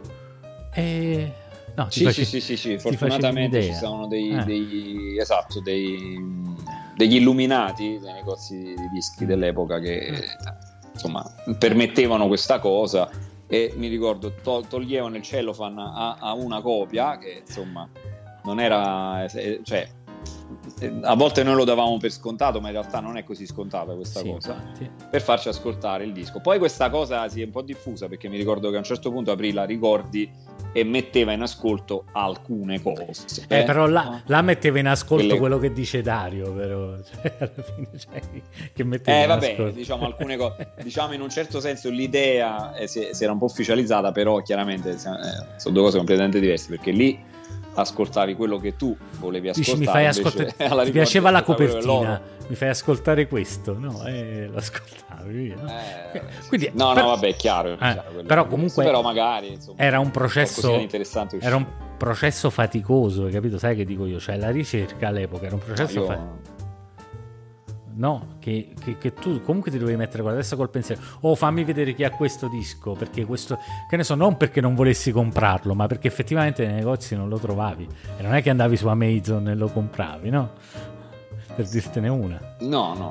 Eh, quindi facevi fare la copia su cassetta. Assolutamente, molti... Eh, io prima di trovare, mi ricordo Poi, ancora, per corrispondenza. Eh, Dead Winter Dead dei Savatage, me lo, feci, me lo feci copiare perché non riuscivo a trovarlo il disco però volevo, volevo, ascoltarlo tantissimo perché mi piacevano già, no? Per dirtene una, no? Mi ricordo...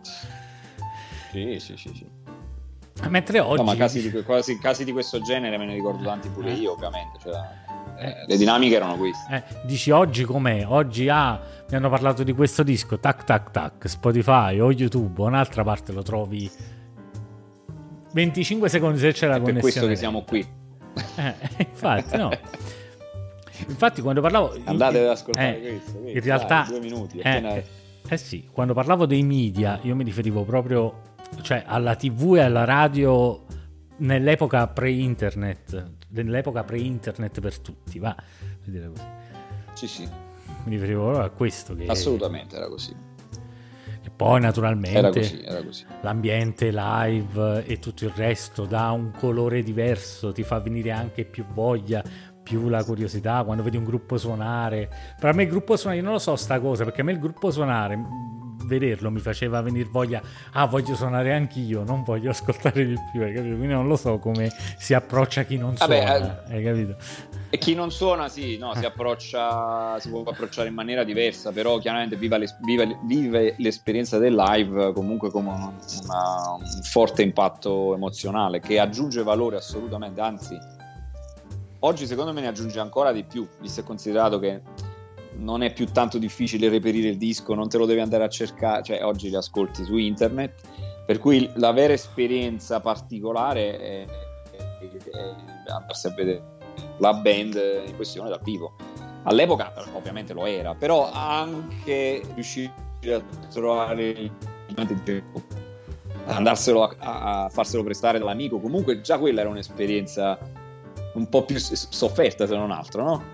Così come andare a prendere il pullman e andare a vedere il concerto a Roma o, do- o a Milano o, o dove Minchia, che palle, Quindi una cosa che non in un farei certo mai senso, più. il live e poi comunque Ah, scusa, eh, non, non ti ho sentito. No, eh, ma stai, stai un po' disturbato, c'è la connessione un po' ballerina. Comunque, dicevo Ah, cose, ok, che non, ok, cose che non farei mai più. Eh, il, la- quei live incredibili, eterni, che sembrava che non, to- non riuscissi mai a tornare a casa. Roma, Milano, Ah. Bologna, mamma mia che palle. Vabbè, beh, le- quelle cose le fai quando sei proprio un po' più giovane e quindi riesci a dormire su un, su un sedile di un pullman. Cioè, alla fine la discriminante è quella.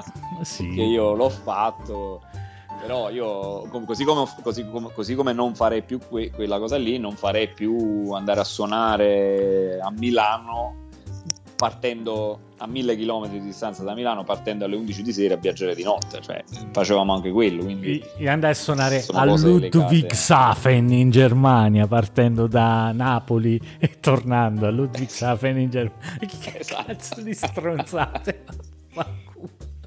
Parleremo anche di questo. Quindi no, ci sono tante cose. Chiaramente, ecco, per esempio, una cosa che possiamo dire a chi, ai ragazzi che ci stanno seguendo, che insomma, sia io che tu abbiamo fatto anche esperienze proprio interne a questo, questo tipo di discorso, al di là dell'essere stati fan eh, di- di- di- della band e quindi andare a vedere il commento. però siamo stati anche proprio dietro le quinte quindi abbiamo visto delle cose abbiamo toccato con mano delle cose ecco, ehm, come hanno funzionato certo non siamo diventati famosi come, come i, i- i suscitati eh, artisti però comunque anche loro hanno iniziato così poi come diceva giustamente Dario dipende anche da dove vivi e da dove nasci Eh, anche quello A noi abbiamo macinato Ma chilometri. Vedi, parla del Gazzo Metal del 2003. Eh, sì. Invece ho fatto Assolutamente. 99. Comunque, no- io, io sto leggendo la chat che mi va ancora in diretta. Il video l'ho sospeso per non creare problemi Sì. di, di linea.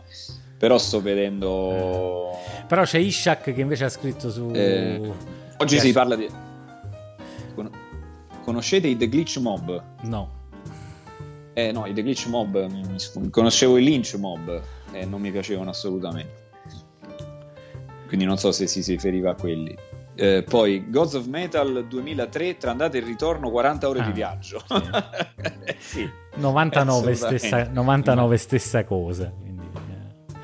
Però mi sono Sì, visti, sì, no, però mi sono vabbè. visti i Pantera. Tu li hai visti i Pantera? Eh, I Pantera da- da- da- no, purtroppo eh, Ah, eh. sono rimasto qui. Qui ne sono rimasto, Mm. assolutamente.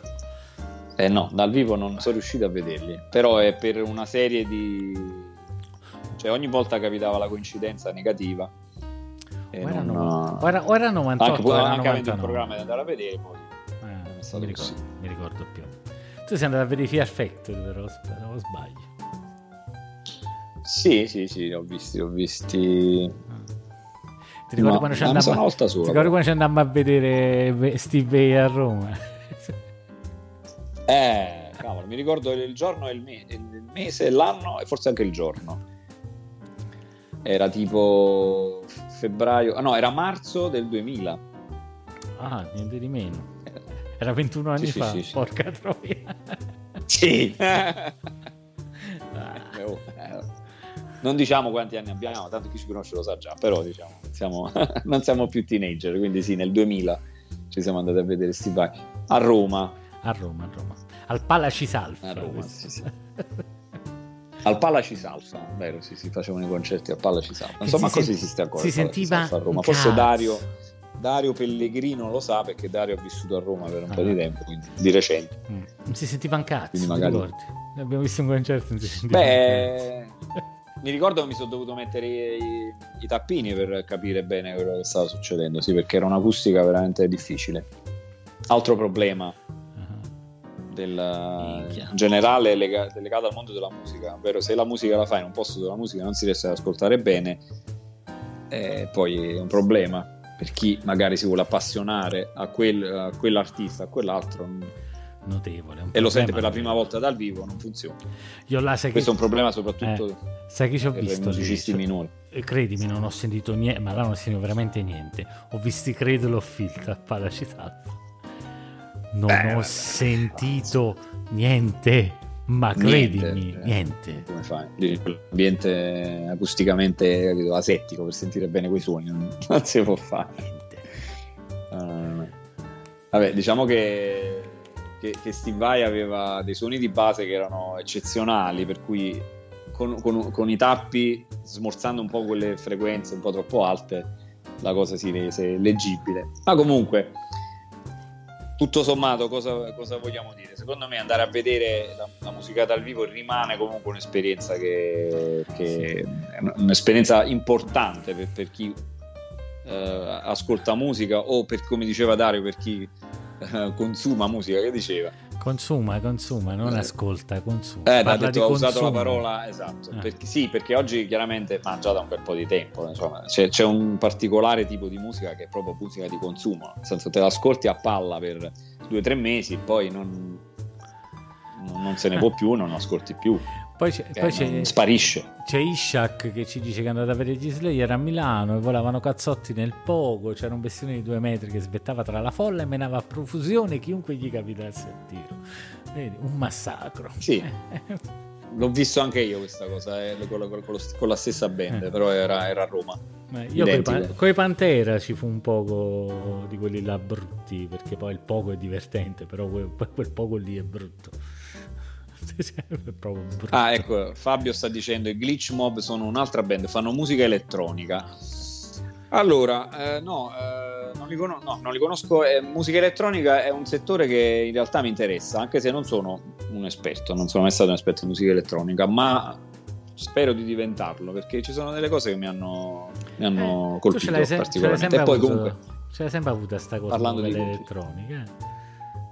A, Sì, parte sì, il fatto sì. Che, a parte il fatto Eh, che non mi per senti via del bene. fatto che mi è sempre piaciuta la musica fatta al computer in realtà per eh. Mm. questo poi parleremo anche di sì.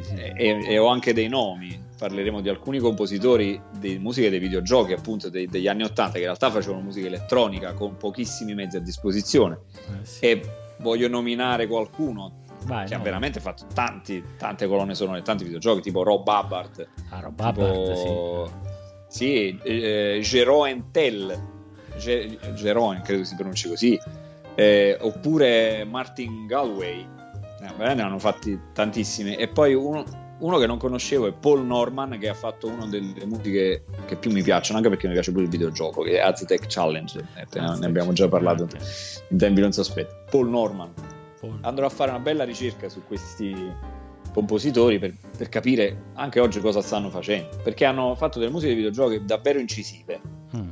io ne ho ascoltate tante alcune sai erano eh, musiche che sì praticamente musica elettronica che va bene andava bene proprio perché era la musica del videogioco la musica tipica elettronica invece alcune composizioni praticamente io farei la cover con gli strumenti norm- con strumenti normali no? perché proprio funziona la composizione eh, però fatto sta che l'hanno fatta al computer, quindi è musica elettronica. Quindi da lì Ma decisamente. E poi i Kraftwerk mi sono sempre piaciuti.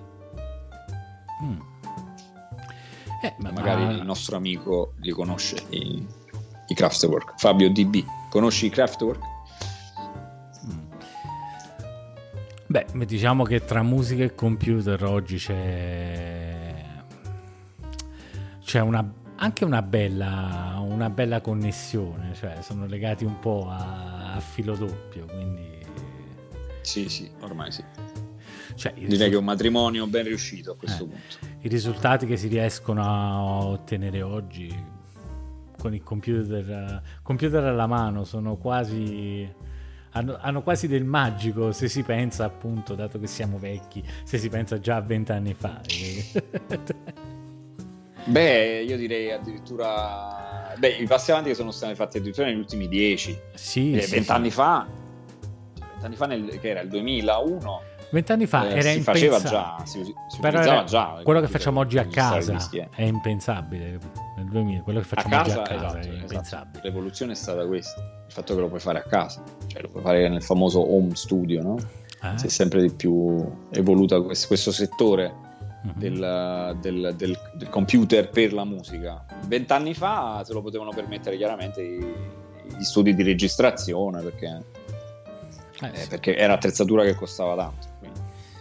erano quelli che lo facevano per lavoro, però si utilizzava il computer per sostituire fondamentalmente quello che era un'attrezzatura precedente. E invece oggi, secondo me, l'integrazione è ancora più forte perché al di là del fatto che puoi, far- puoi farlo a casa, puoi registrare virtualmente un disco a casa, eh, simulando quello che succedeva negli studi di registrazione, ma proprio puoi fare musica grazie al computer, cioè la puoi fare al, al di là del fatto che la puoi registrare con strumenti veri o, virtuali che siano. Poi nelle prossime puntate andremo più a fondo anche a questa faccenda. Però puoi proprio crearla grazie al computer e che si riallaccia al discorso della musica elettronica, che era appunto concepita proprio grazie, cioè fatta da, musica fatta dal computer, ecco, la concezione era quella. Però i risultati erano più o meno sempre di quel tipo là. Oggi invece poi Pensa che risultati all'epoca quando componevano spesso la programmavano proprio. Cioè non era Sì, solo questione- non, non proprio- veniva suonata, esatto. Andava proprio a scrivere codice a volte, andavano proprio a scriversi i filtri per poter avere un determinato suono. Comunque erano eh, dei, dei, dei pazzoidi di base. Cioè, pazzi, no, pazzi, erano completamente pazzi. Ma è un, quel periodo lì del mondo dei videogiochi è veramente di un fascino per quanto mi riguarda, perché erano veramente dei, era- a parte erano dei, appunto dei pionieri, cioè proprio pionieri. eh sì. Andavano lì alla scoperta di quello che si poteva fare, si buttavano, lo facevano a costo di passaggio, passavano le notti in bianco a scrivere codici, queste cose qua per trovare la soluzione al problema, cosa che anche oggi si fa, insomma tu mi, mi insegni ovviamente perché l'informatica è tutto un problem solving praticamente. È Però io direi che è solo un problem solving. Sì, vabbè, sì, sì. la creatività al favore del problem solving. Però diciamo che uno scopo più o meno lo deve avere, diciamo, un risultato, un obiettivo, diciamo ce l'ha e poi è tutto un problem solving. Per fare questa cosa cosa devo fare? Eh, eh sì, in musica c'è qualcosa di simile, quando, quando- quando fai composizione il processo è vagamente simile. Pure lì devi risolvere delle questioni in realtà, devi trovare la parte giusta per collegare la Sì, prima sì, alla sì, seconda. ma eh, diciamo che il processo Sì, creativo è un problem solving eh, che cerchi- dove cerchi di portare a tuo gusto quello che succede, no? C'è anche la parte del gusto, però comunque, Eh, esatto, sì. comunque, de- comunque devi risolvere un problema, non è diciamo austero come un problema matematico, è un po' più così, perché No, poi no, no, no. Nella musica funzionano tante cose, funziona l'esperienza, la conoscenza, gli ascolti, cioè non, è so- non, non c'è solo la conoscenza de- per risolvere il problema che ti aiuta, no? C'è, c'è un po' di anima, no? È bello il fatto, eh, il fatto musicale. Sì, sì, ma io penso che oh, anche quando devi cre- perché è secondo me tutto a, a servizio della creazione in questo sì, caso, sì. sia musicale sia anche del, del- del Certo, videogioco. però quando, comunque- quando tu fai un videogioco o un software di base, no? Eh, ci può essere, vabbè, a parte quelli lì, se fai un software per le banche puoi essere creativo dal punto di vista di trovare soluzioni creative per Ah, risolvere sì. un problema. Certo. Però diciamo che quando devi creare qualcosa, una parte del, del fatto è dedicata alla creazione, alla creatività, all'immaginarsi, una parte devi proprio risolvere dei problemi, che è la parte più scocciante, no? Di- almeno io faccio, faccio videogiochi, non, non faccio software d'altro tipo, cioè alcune parti diventano scoccianti. Sì, sì, sì, no, io l'ho sì, sì, ho messo in parallelo col mondo dei Sì. videogiochi più che col Sì. mondo dell'informatica in generale, che Mm. chiaramente ha chiaramente quell'aspetto lì è molto più preponderante, però nel mondo anche dei lì la- la- c'è l'arte, c'è l'idea, cioè anche nell'informatica pura, no? Cioè l'idea che a girare un problema in un modo elegante, anche quello per me è artistico da un certo punto di vista, eh? non, non, credo. Assolutamente, assolut- ah, sì, c'è, c'è, eh, c'è dell'arte eh. anche lì. Però chiaramente quando parliamo di, della, del discorso dei videogiochi è, è, già proprio l'idea che, sì. del videogioco che già ti porta al discorso della creazione, quindi poi tutto il problem solving a servizio della creazione e musica. Insomma, si può fare un parallelo, ecco, poi chiaramente eh, ci saranno le, le, le, le, ovvie differenze di processo, però siamo lì. Uh, Fabio DB ha detto: No, non li conosco, recupererò. Vabbè, i Kraftwerk sono. Mm, allora, non essendo appunto, ripeto, esperto di musica elettronica, però pare che siano tra i pionieri della musica elettronica, o forse la prima band che è diventata famosa a fare quel tipo di musica. Quindi, se ti piace la musica elettronica, io sono a favore anche della, della storia dei, degli stili musicali. Se ti appassiona appassiona un gruppo di un certo stile oggi, magari poi piano piano vai a ritroso e, e cerchi come è iniziato quello stile. Questa è sempre una cosa per, bella, perché? ma per fare quello che dici tu non basta una vita. Io sono, è una cosa che mi piace ma, molto, la, la sto, no, di tutte le cose, capito? Le, la storia, come ah, nasce. Vabbè. Il problema Tutto, è che non basta una vita per stare presso a tutte no, le cose no, che mi quello piacciono. che ti piace, di quello che ti piace. Se ti appassioni, ah. Parlando di musica, se ti appassiona un genere musicale o due o tre, magari ce la eh. fai perché insomma i mezzi ormai ce li abbiamo. Eh, sì. Il problema è mio, che ogni, ogni, due mesi mi appassiona uno stile diverso, quindi eh, è, un cazzo, fare... è un cazzo di problema. Eh, beh, in questo senso sì. Però è un bel problema se non altro, ci sono problemi Assolut- assolutamente peggiori. Allora, Dario dice a Milano di seguito in, in, eh, di seguito in due ore Iron Maiden a seguire Motorhead. Esatto, sì, sì, sì, sì. Vabbè, comunque, se non, spero tu non abbia riportato danni di nessun tipo dopo questo, dopo questo bill. Mm. Eh, eh, Fabio DB giustamente diceva ti voglio lavorare con le sinusoidi senza MATLAB vent'anni fa. Eh, vabbè, eh, appunto, cioè, è lo stesso discorso ti voglio a, a, registrare quel tipo di suono eh, senza, so, ricordi, senza logica. Ti ricordi, quattro, ti ricordi quattro tracce? Ti ricordi quattro tracce? Quattro tracce a cassetta, eh. te li ricordi che...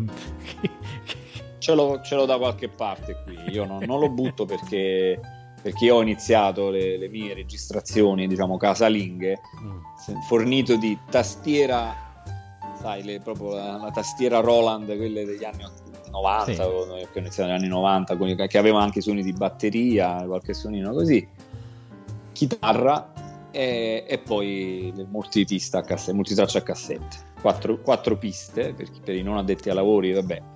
Quattro, potevi registrare fino a quattro strumenti diversi, punto. Quindi su una pista ci andava la batteria elettronica, cioè quella della tastiera Roland, su un'altra pista ci andava una chitarra, sull'altra pista l'altra chitarra e sull'ultima, sull'ultima pista ho, ho detto anche traccia, magari la voce. Ah. Oppure una qualche sovrincisione, insomma. Sì. Ma, eh... ma, sai, ma, tu parli del quattro tracce, sai che usavo io? Sai che usavo io? Guarda, il canta tu. Te ricordi il canta tu? proprio sovrincisioni su sovrincisioni. sovrincisioni. E sai come la facevo la batteria? Così. Eh. Mettevo solo il rullante. sì, sì, sei partito dallo step precedente. No, vabbè, chiaramente io non avevo il cantatù, però avevo due registratori, quindi io registravo su uno, poi mettevo la, la cassetta sì. che avevo registrato su un registratore, lo mandavo nell'altro registratore e, e sovraincidevo. Eh, io non ce li avevo, ah. però, però scopri che col cantatù potevi farlo e rimasi... Ah, adesso sì. posso registrare le mie idee, poi si deteriorava il suono ogni volta in un modo Beh, certo.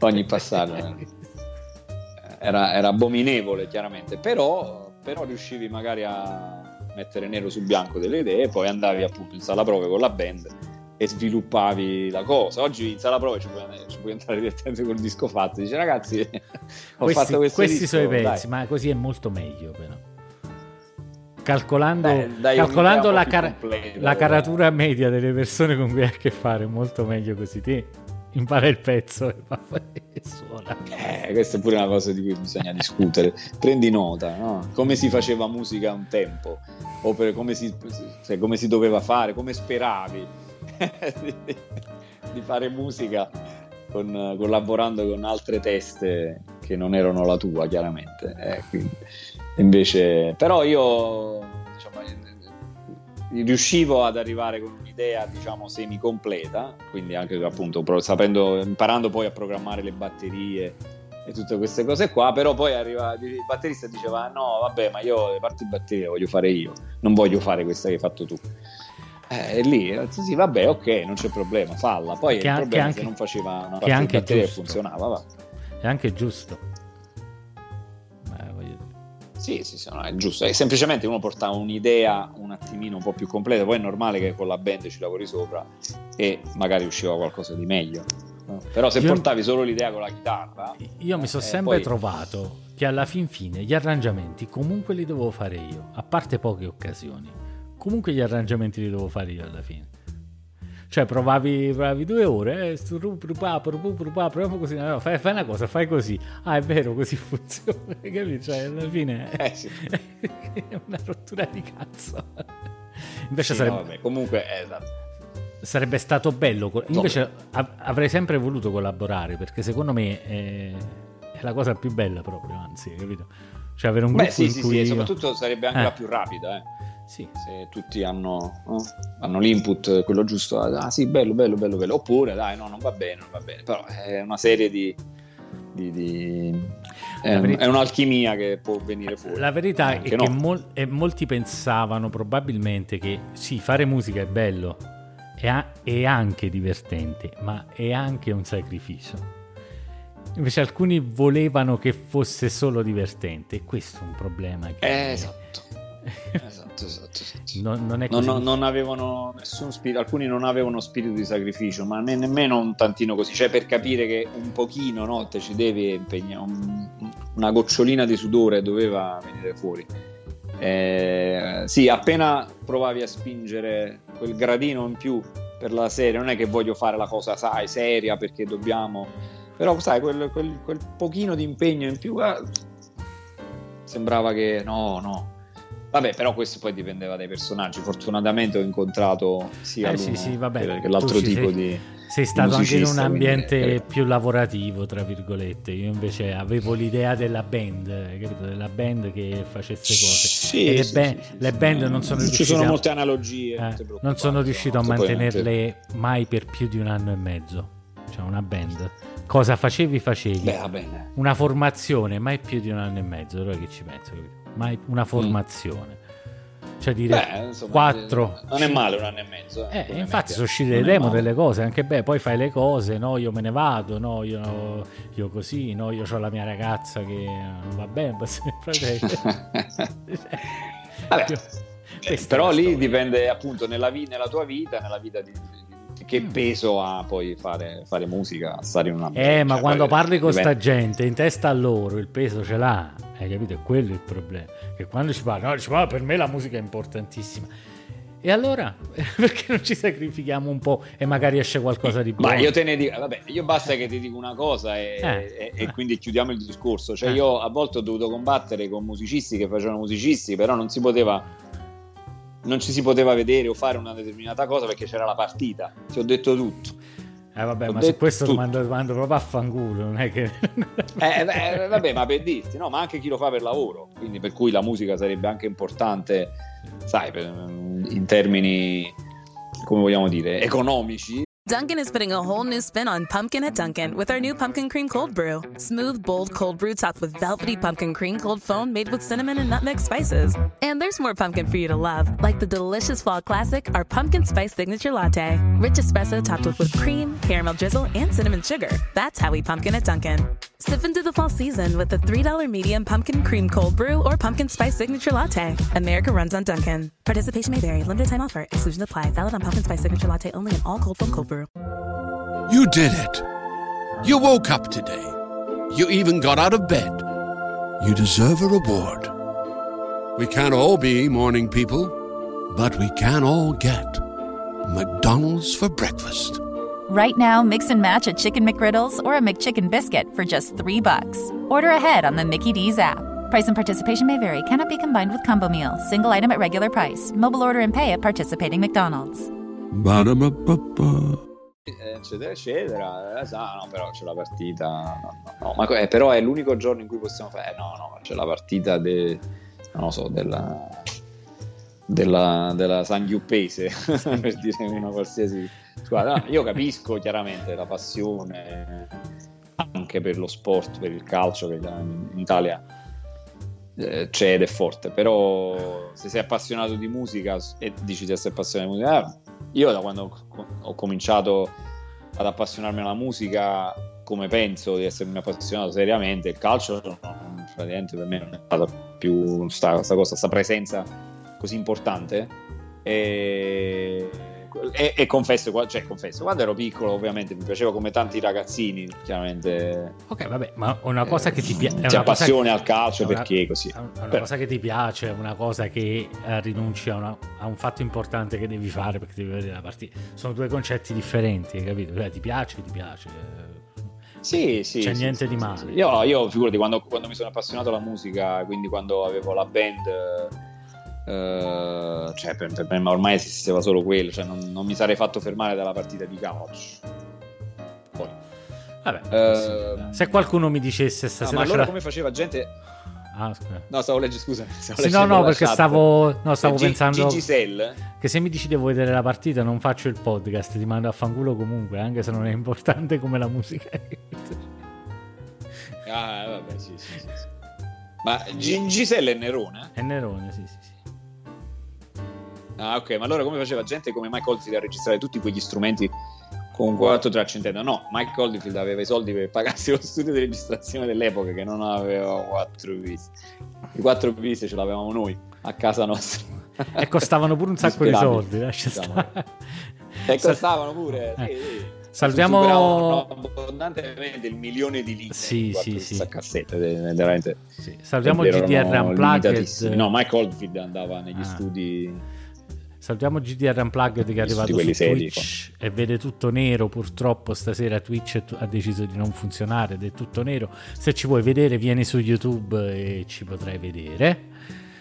E esatto, Ishak, YouTube sta andando alla eh, grande, sì. E Ishak che pure che pure sta scrivendo su, su, Twitch, ci dice le musiche di Street Fighter 2 coverizzate rock metal sono spettacolari.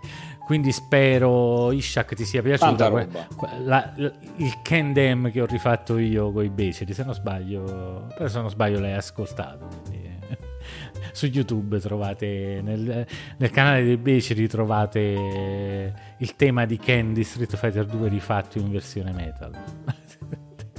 quindi se volete andare a dare un orecchio state lì. E infatti io stasera appunto parla- abbiamo parlato di home recording abbiamo parlato di computer e pensavo di chiudere facendo sentire il pezzo di Chronicle of Ismouth Mountains of Madness che è stato registrato da me però il mastering l'ha fatto Barrella quindi è una inside Barrella sì sì sì sì sì no no ti stavo seguendo nel eh. discorso il mastering l'ha fatto Barrella, sempre a casa, sempre tutto in home recording e secondo me è venuto un ottimo lavoro. Sì, sì, sì, ma proprio un tocchettino perché andava già bene, perché diciamo che il mix l'avevi fatto tu, quindi in realtà la parte importante, veramente importante è il missaggio, poi il mastering è giusto. Sì, vabbè, insomma, ma hai dato una bella mano, comunque ha cambiato sound il pezzo in ogni caso, cioè è diventato, mm. più, è diventato più radiofonico e quindi magari questa volta chiudiamo. Esatto chiudiamo con questo qui Serve che eh, insomma facciamo ascoltare un po' di home recording poi metteremo anche qualche pezzo del disco di Barrella le prossime volte no? come, come si chiama il disco che è ascoltabile su youtube a proposito di, di un po' raccontaci un po' del, del tuo disco Ah, ma vabbè, se parli del, del disco di quello jazzistico, diciamo. Sì, sì, sì, sì. Sì, in realtà no, no, su YouTube non c'è. Perché all'epoca gli accordi, gli accordi, perché uscì sotto un'etichetta e, e all'epoca gli accordi non erano ancora stabili ah. con, con, YouTube. Ma lo possiamo mandare su Spotify, Apple Music. Ma lo possiamo mandare qui? Un pezzo tuo? Lo, potre- lo, potremmo mandare un pezzo tuo? O ci fanno i copyright eh no, claim? ti faccio il copyright claim. Ah, eh, bravo. bravo lo stronzo. sì.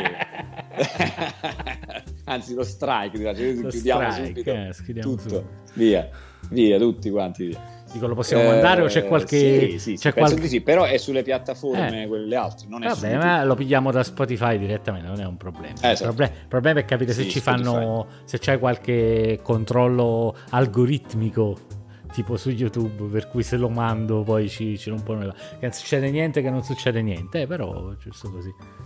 Magari, non magari ho lo, silen- idea. magari lo silenzia. Devi dire silenzia questa parte ed è peccato perché poi chi, chi, magari lo vede lì non lo sente. Più che altro. Ah, sì, sì, sì. Però magari vede il titolo, poi se va a cercare queste piattaforme. Certo, cioè, non è un gran eh. No, più che altro io sto.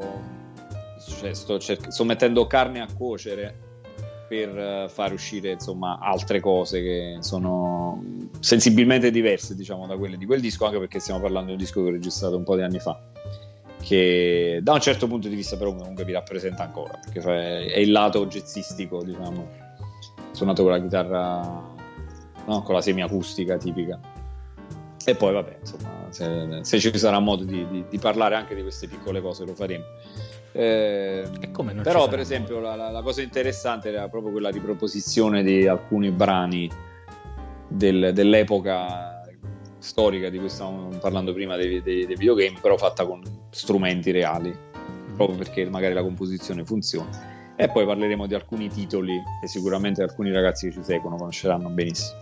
Ah, sì, e, e, sottolineare proprio la parte musicale, perché era, era già molto interessante. C'è tanta Va roba. Bene. D'altronde anch'io ne, ne, rifaccio un sacco, in chiave metal naturalmente. Però.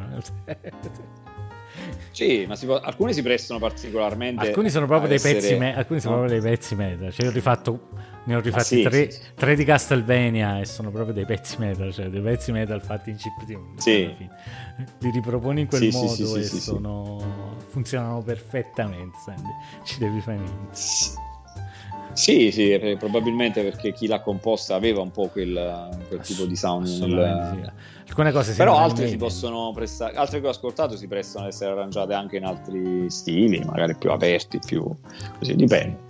Ah, boh, ma io sono, un fottuto, ah, sono un fottuto metallaro, a me non frega un cazzo degli altri stili.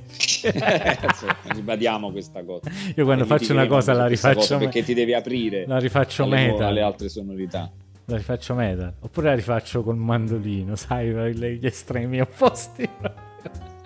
Eh ora rifai eh, insomma, poi insomma voglio dire cioè, sono metallaro sono metallaro io ti ho visto suonare il mandolino eh, molte Beh, più volte insomma. Il banjo il banjo, il banjo che belli banjo piace. Eh, il banjo, il banjo esatto. Ma la musica banjo. è bella, eh, quando, la, quando, la, musica ti piace è bella, è bella, c'è sta poco da fare. Che Poi anche con lo strumento strano irlandese, scozzese, quella specie di... Lilian Pipe, la... Lilian Pipe era. Eh, ma ah, face... faceva bella, era uno strumento difficilissimo. Se... Sembri quasi Totò. Si suonava con la scena. Totò quando faceva quella cosa che suonava tutti gli strumenti sotto il braccio, è presente? Sì, sì, sì, sì. Quei fatti lì come no, eh, come no, era allucinante, era allucinante. Beh, mio, io ho avuto il mio periodo, io ho avuto il mio periodo folk, diciamo. esatto, esatto, esatto. Che voglio dire, che non è tanto, cioè, che si è anche contaminato, cioè il metal si, si è anche contaminato col folk in, come no, in tanti, tanti progetti che poi ho, ho avuto modo di ascoltare. Oggi ce ne stanno un sacco, stai scherzando? C'è gente che fa tan fran tan tan fran con la con uh, il flautino sopra o con uh, la sì, zampogna. Sì, sì, eh? Ce ne stanno non tanti. è proprio ci sta anche su Deezer, mi dice sì, è anche su Deezer. Sì, sì, sì. Eh, il disco è sotto nome, in realtà non è sotto mio nome perché avevamo pensato il nome per, per la band, che giustamente è durata un anno e mezzo, come dicevi tu prima. Eh, la band era Mirror Trio. Mirror Trio. Mirror Trio. Quindi... quindi andate a cercare Mirror Trio su qualsiasi distributore musicale tranne YouTube. esatto, su YouTube non c'è. Oh, okay. non, all'epoca non era un problema. Insomma, Però su YouTube, ma nemmeno oggi lo è. Su YouTube trovate, com- trovate, comunque, trovate comunque il canale dove ci sono delle performance live e altre cose. Quindi si chiama Massimo Barrella il sì. suo canale YouTube, no? Max, eh, mi sembra Max Barrella il canale, che però è, insomma, è da, da, da, parecchio sotto, come si dice, eh, work in progress, perché poi lo, lo, dovrò aggiornare, mettere altre cose. Ho tanti video che devo caricare, mettere di altre performance, di altre registrazioni. Okay. E, nonostante questo lungo lockdown, non ho avuto tempo di farlo. diciamo che non eh, hai avuto voglia. Diciamo che non hai avuto voglia, non hai avuto tempo, non hai avuto voglia. Beh, diciamo mi sono dedicato a, ad altre cose ancora. Ecco, È così. come quando io dico, ah, ma non ho fatto sta cosa, non ho avuto tempo, no? È che proprio non tenevo voglia. eh, Succede. Esatto, non ho tempo, è una scusa che non. Sai, ogni tanto. Non, non, cioè, capita che funziona raramente. Io in questo periodo non ho voglia di fare i video YouTube, infatti non stanno uscendo. Non è che non ho tempo di fare i video YouTube, non ho voglia di fare i video. Li, li, eh, ric- ricomincerò a farli, ma in questo momento non tengo, non tengo genio. Eh, assolutamente, anche perché se ti forzi a fare certe cose magari vengono male. Mm. E quindi non, non va bene. Insomma. Mentre podcast, Meglio fare quello che in podcast, momento. le chiacchierate, cose più bello, più fresco, meno meno farraginoso. Ed è, ed è un, è, è, hai, hai, ragione, tra l'altro è un mondo che ho, che ho, scoperto grazie a te innanzitutto e di recente, cioè da quando tu hai cominciato a farli, ho cominciato ad ascoltarli perché fino a quel momento forse avevo ascoltato qualcosina e poi mi, mi ero ripromesso di, di, poi di riascoltare, poi non l'ho fatto, sai, preso dalle mille cose. Ecco, per esempio, in questo periodo di, diciamo, di inattività la- lavorativa per i musicisti, una delle cose che ho fatto è ascoltare i podcast. Per esempio, cosa, cioè, sai, nel tempo libero ascolti, oppure mentre fai qualcosa e vuoi sentire due chiacchiere, un po' come si faceva alla radio.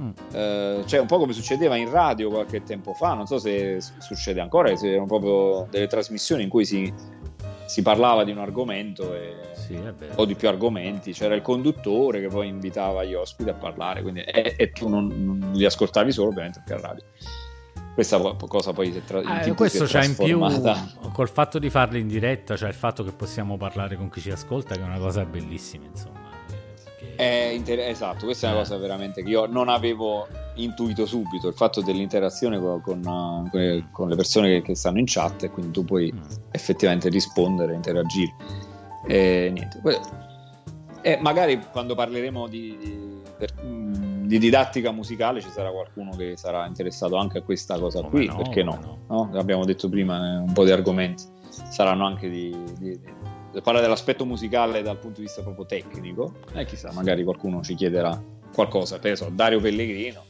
è un chitarrista e, e ci sarà pure qualcun altro. E eh, poi cerchi- mano a mano magari cerchiamo, qual- sì, qualcuno in più. Cerchiamo di tenere la didattica relegata a una rubrica perché se andiamo avanti troppo tempo chi non, chi non è interessato se ne, se ne scappa no, via. No, sar- no, no, no, no, sarà, sarà... A parte che sarà... Inizialmente sicuramente sarà scopo divulgativo se non altro, ma pochi, 10 minuti, dai. Beh, però sarebbe carino. Li, li, reggono tutti anche per curiosità. Sarebbe carino far capire anche a chi non è addentro alla cosa quali sono le basi Stiamo perché uno pensa sempre alla musica, pensa sempre alle sette note, alle cose là. No, però magari non, è, non ha idea di come funziona il motore, quello base, no? quello che sta in fondo, che non è neanche una cosa difficilissima, però può essere comunque una cosa culturalmente interessante. E poi anche, potrebbe anche spronare a qualcuno di, oh però, bella sta cosa. Adesso si prende un pianoforte o si prende un VST sullo smartphone, dice, oh però bello sto fatto, è vero, hai capito? Allora magari gli viene voglia di suonare, che ne sai? Sì, sì, sì, sì. Beh, per esempio, hai detto bene il pianoforte perché forse è uno strumento che fisicamente, sì, eh, chiaramente senza parlare di tecnica pianistica che è un altro discorso, però che fisicamente ti aiuta un po' di più se- ad ascoltare le note perché magari no, io già da bambino schiacciavo il tasto eh, e sì. sentivo la nota, non è che mi avevano spiegato come si faceva, semplicemente abbassi il tasto. Non è uno... magari se ne riesci a abbassarne eh, più sì. di uno contemporaneamente. Eh, ci riescono più o, meno, eh... più o meno tutti, quindi voglio dire, è una cosa che puoi fare, già se ti dico fallo sulla chitarra, mentre non fai uscire la nota dalla chitarra, già ti sei rotto il cazzo. Eh, esatto. esatto, esatto, infatti la, chitarra è uno strumento un po' più, che non, diciamo, perdona di meno in questo, in questo tipo di, di fase. I, allora, i, i pod, ecco, eh, Nerone dice: I podcast in un certo qual modo sono la radio. Io sono d'accordo, ma con una specializzazione in più, senza l'esigenza della radio di attrarre la più ampia fascia di ascoltatori con argomenti generalisti. Vero, eh. perché esatto, puoi fare qualcosa di effettivamente di settoriale, di specifico e, e comunque avere, avere il, diciamo, eventualmente il seguito o fare i numeri. Ho visto dei podcast, ho ascoltato dei podcast, eh, nella, penso su iTunes Podcast, che hanno una marea di, di, di ascolti e sono dei, dice, dei, dei podcast specializzati, non, non, sono argomenti esatto, perché, perché il podcast ti dà la possibilità di dire a me interessa questo, fammi vedere se c'è un podcast che parla di questo, che ne che parla. parla anche di questo, capito? Un podcast che parla di questo. Questa è una cosa bellissima per, per, i più curiosi. Naturalmente il podcast ancora non è di un ascolto, cioè sono pochi i podcast ecco, per un ascolto generalistico, diciamo. Però ci sono, eh. cioè, sì. ci sono podcast che fanno numeri e che hanno e che hanno anche poca sostanza. Come possono sì, essere, eh. capisci, ci sono. Quello che poi... Magari sì, tecnicamente... sì, quei podcast del tipo... Vabbè, quei podcast, quelle, quelle cose del tipo...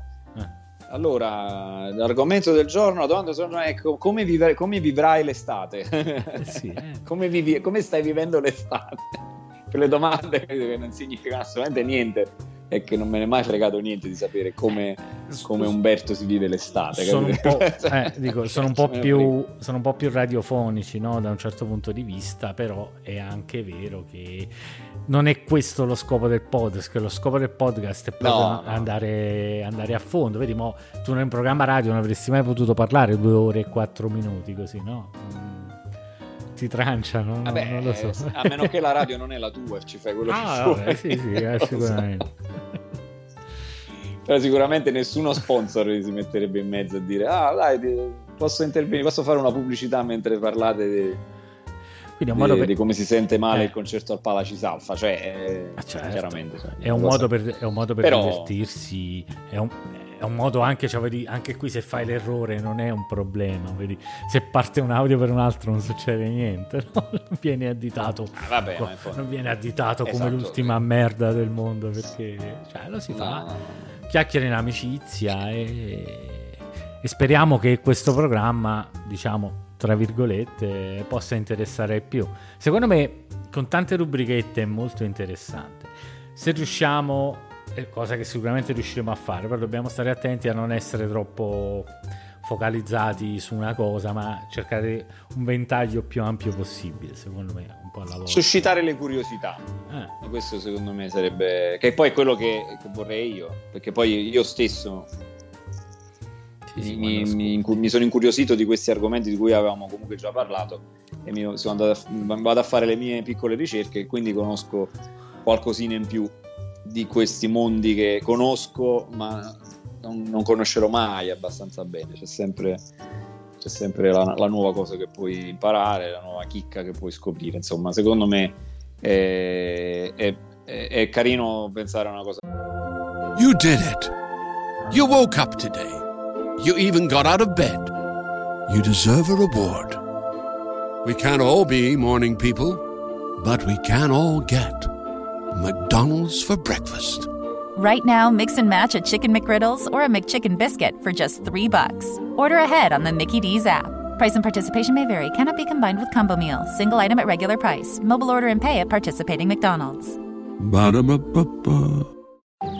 Any moment that lets you just sit back, relax, and enjoy even one second of the day to yourself and taste like pumpkins, that's a moment to look forward to. The McCafe Pumpkin Spice Latte is back. Get a $2 small hot or iced for a limited time. Or try one of our other freshly brewed espresso drinks. From iced caramel macchiatos to caramel frappes to hot mochas to every sweet treat in between.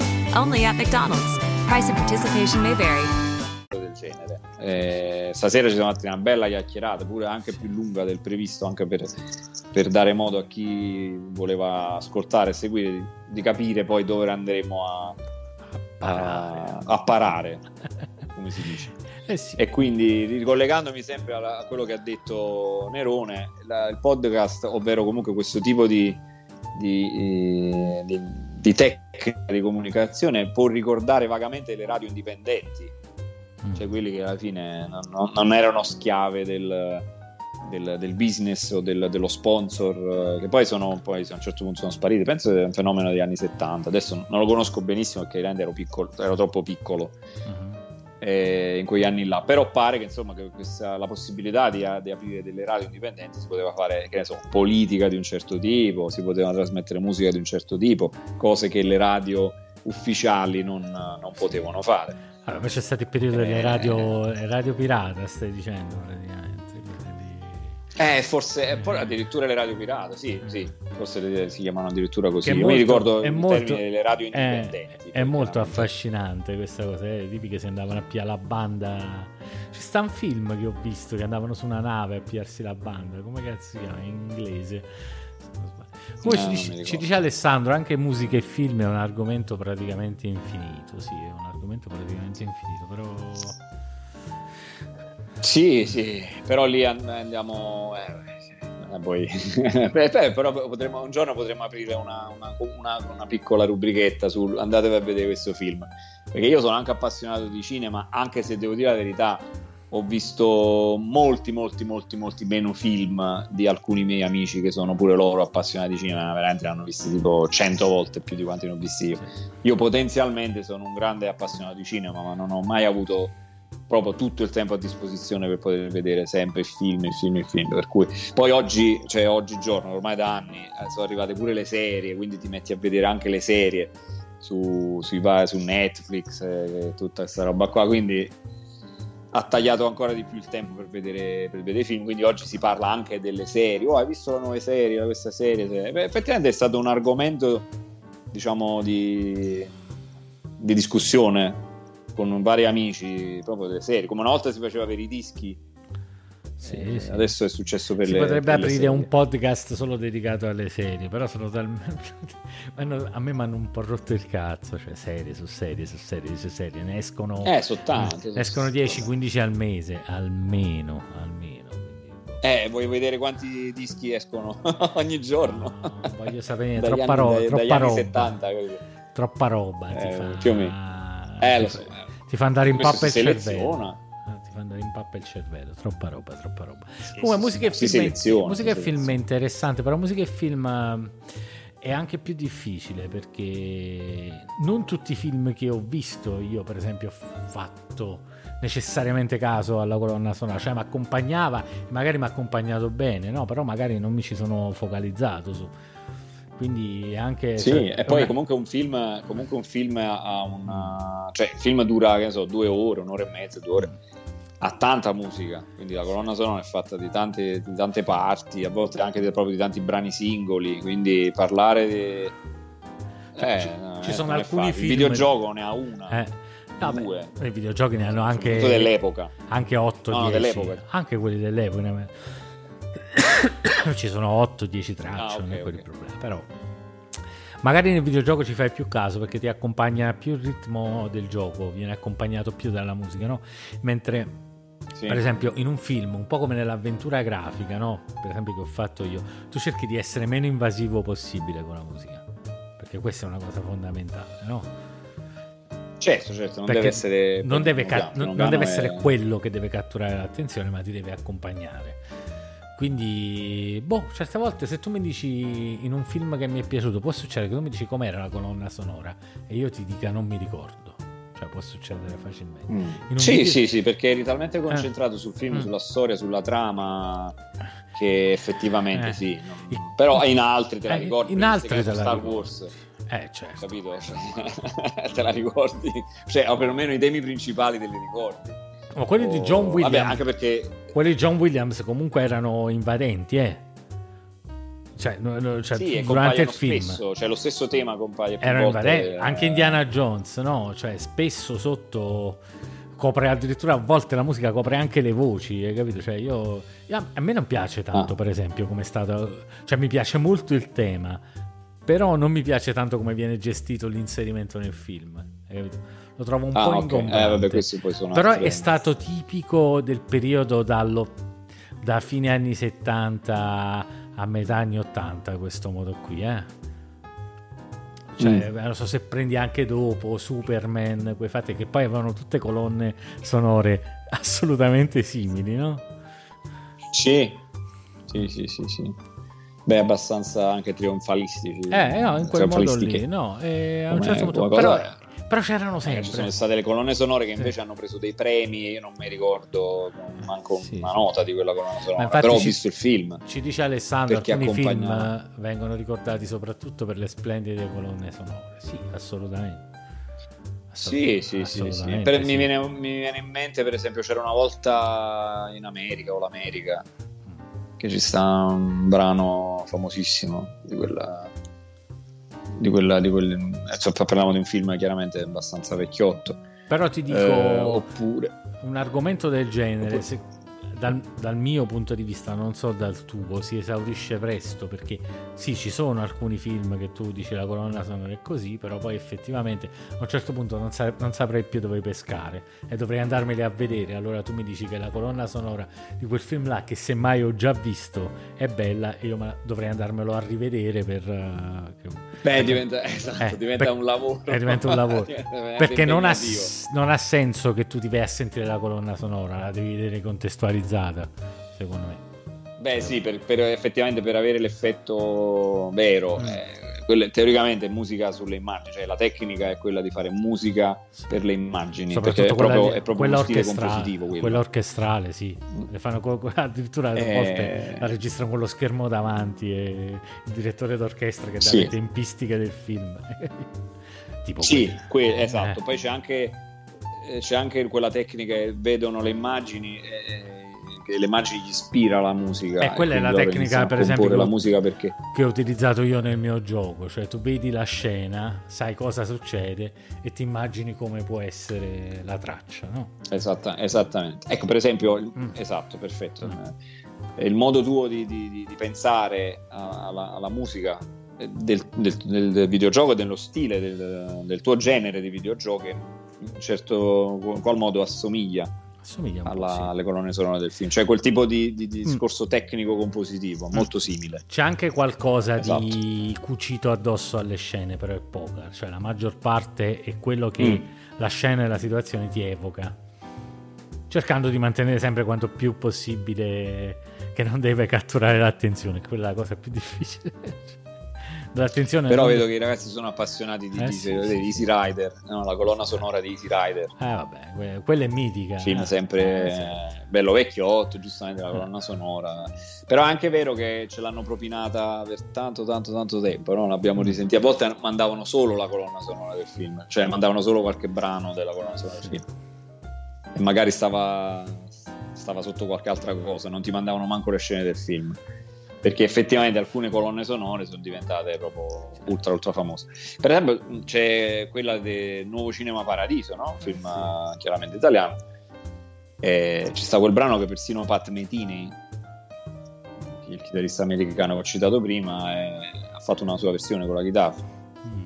Talmente diventato, è diventato talmente famoso questa, questo brano di, di, di quel film che quindi sì, capita, a, volte, a voglia che capita che eh, alcuni brani di colonne sonore poi vengono praticamente prese, estrapolate dal film e diventano pezzi, brani a sé stanti che riescono a vivere di vita propria al di là del, del film. E poi invece ci sono quelle che, che, spesso appunto vengono anche premiate perché proprio si, si attaccano perfettamente alle scene. Quindi è un mondo abbastanza vario. Sta venendo questa qua. Parlarne e discutere. Pigliamo il copyright claim, com'è?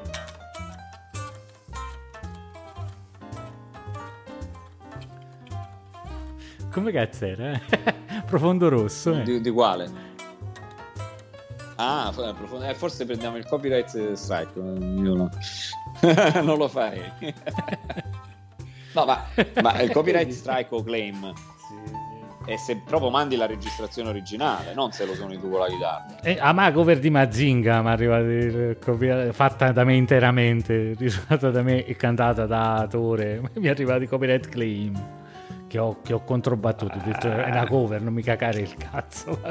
Eh, infatti, mi sembra che YouTube permetta queste cose, assolutamente. Cioè, io ci provano, riconoscono varie, una sequenza di accordi sequenza di accordi o di note e ti cagano il cazzo, capito? Se dovessi fa- anche se dovessi fare un pezzo simile a qualche altra cosa, succederebbe lo stesso.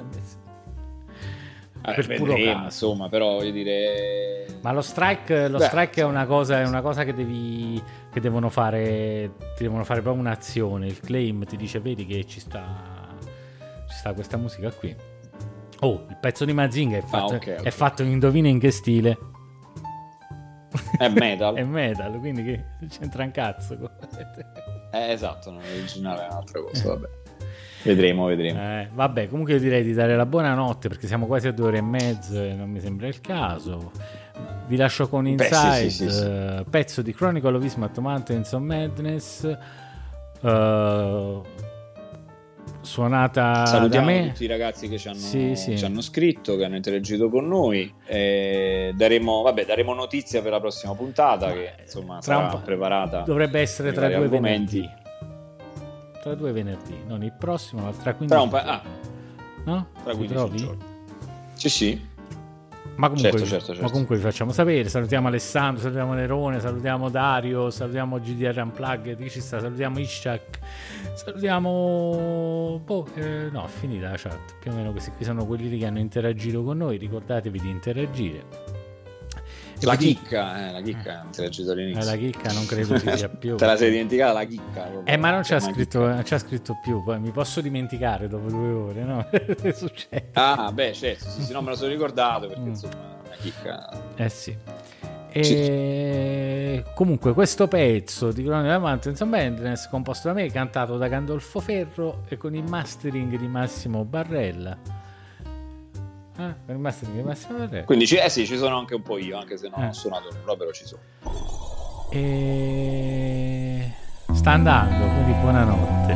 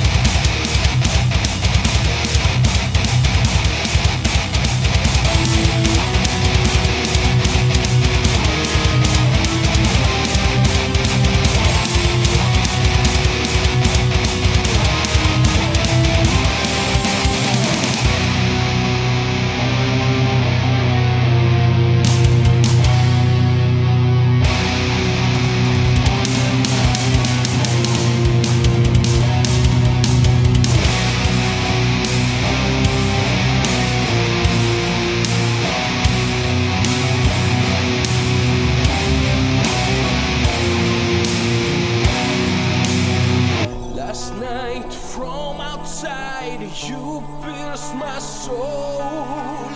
I'm chased now, not myself, haunted without a goal.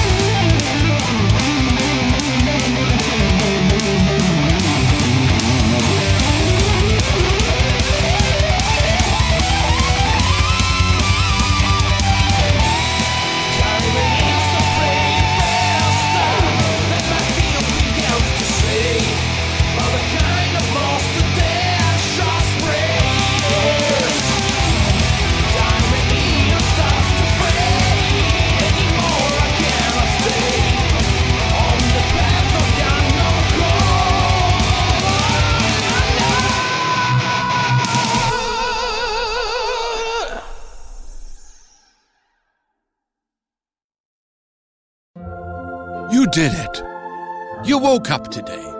You even got out of bed. You deserve a reward. We can't all be morning people, but we can all get McDonald's for breakfast.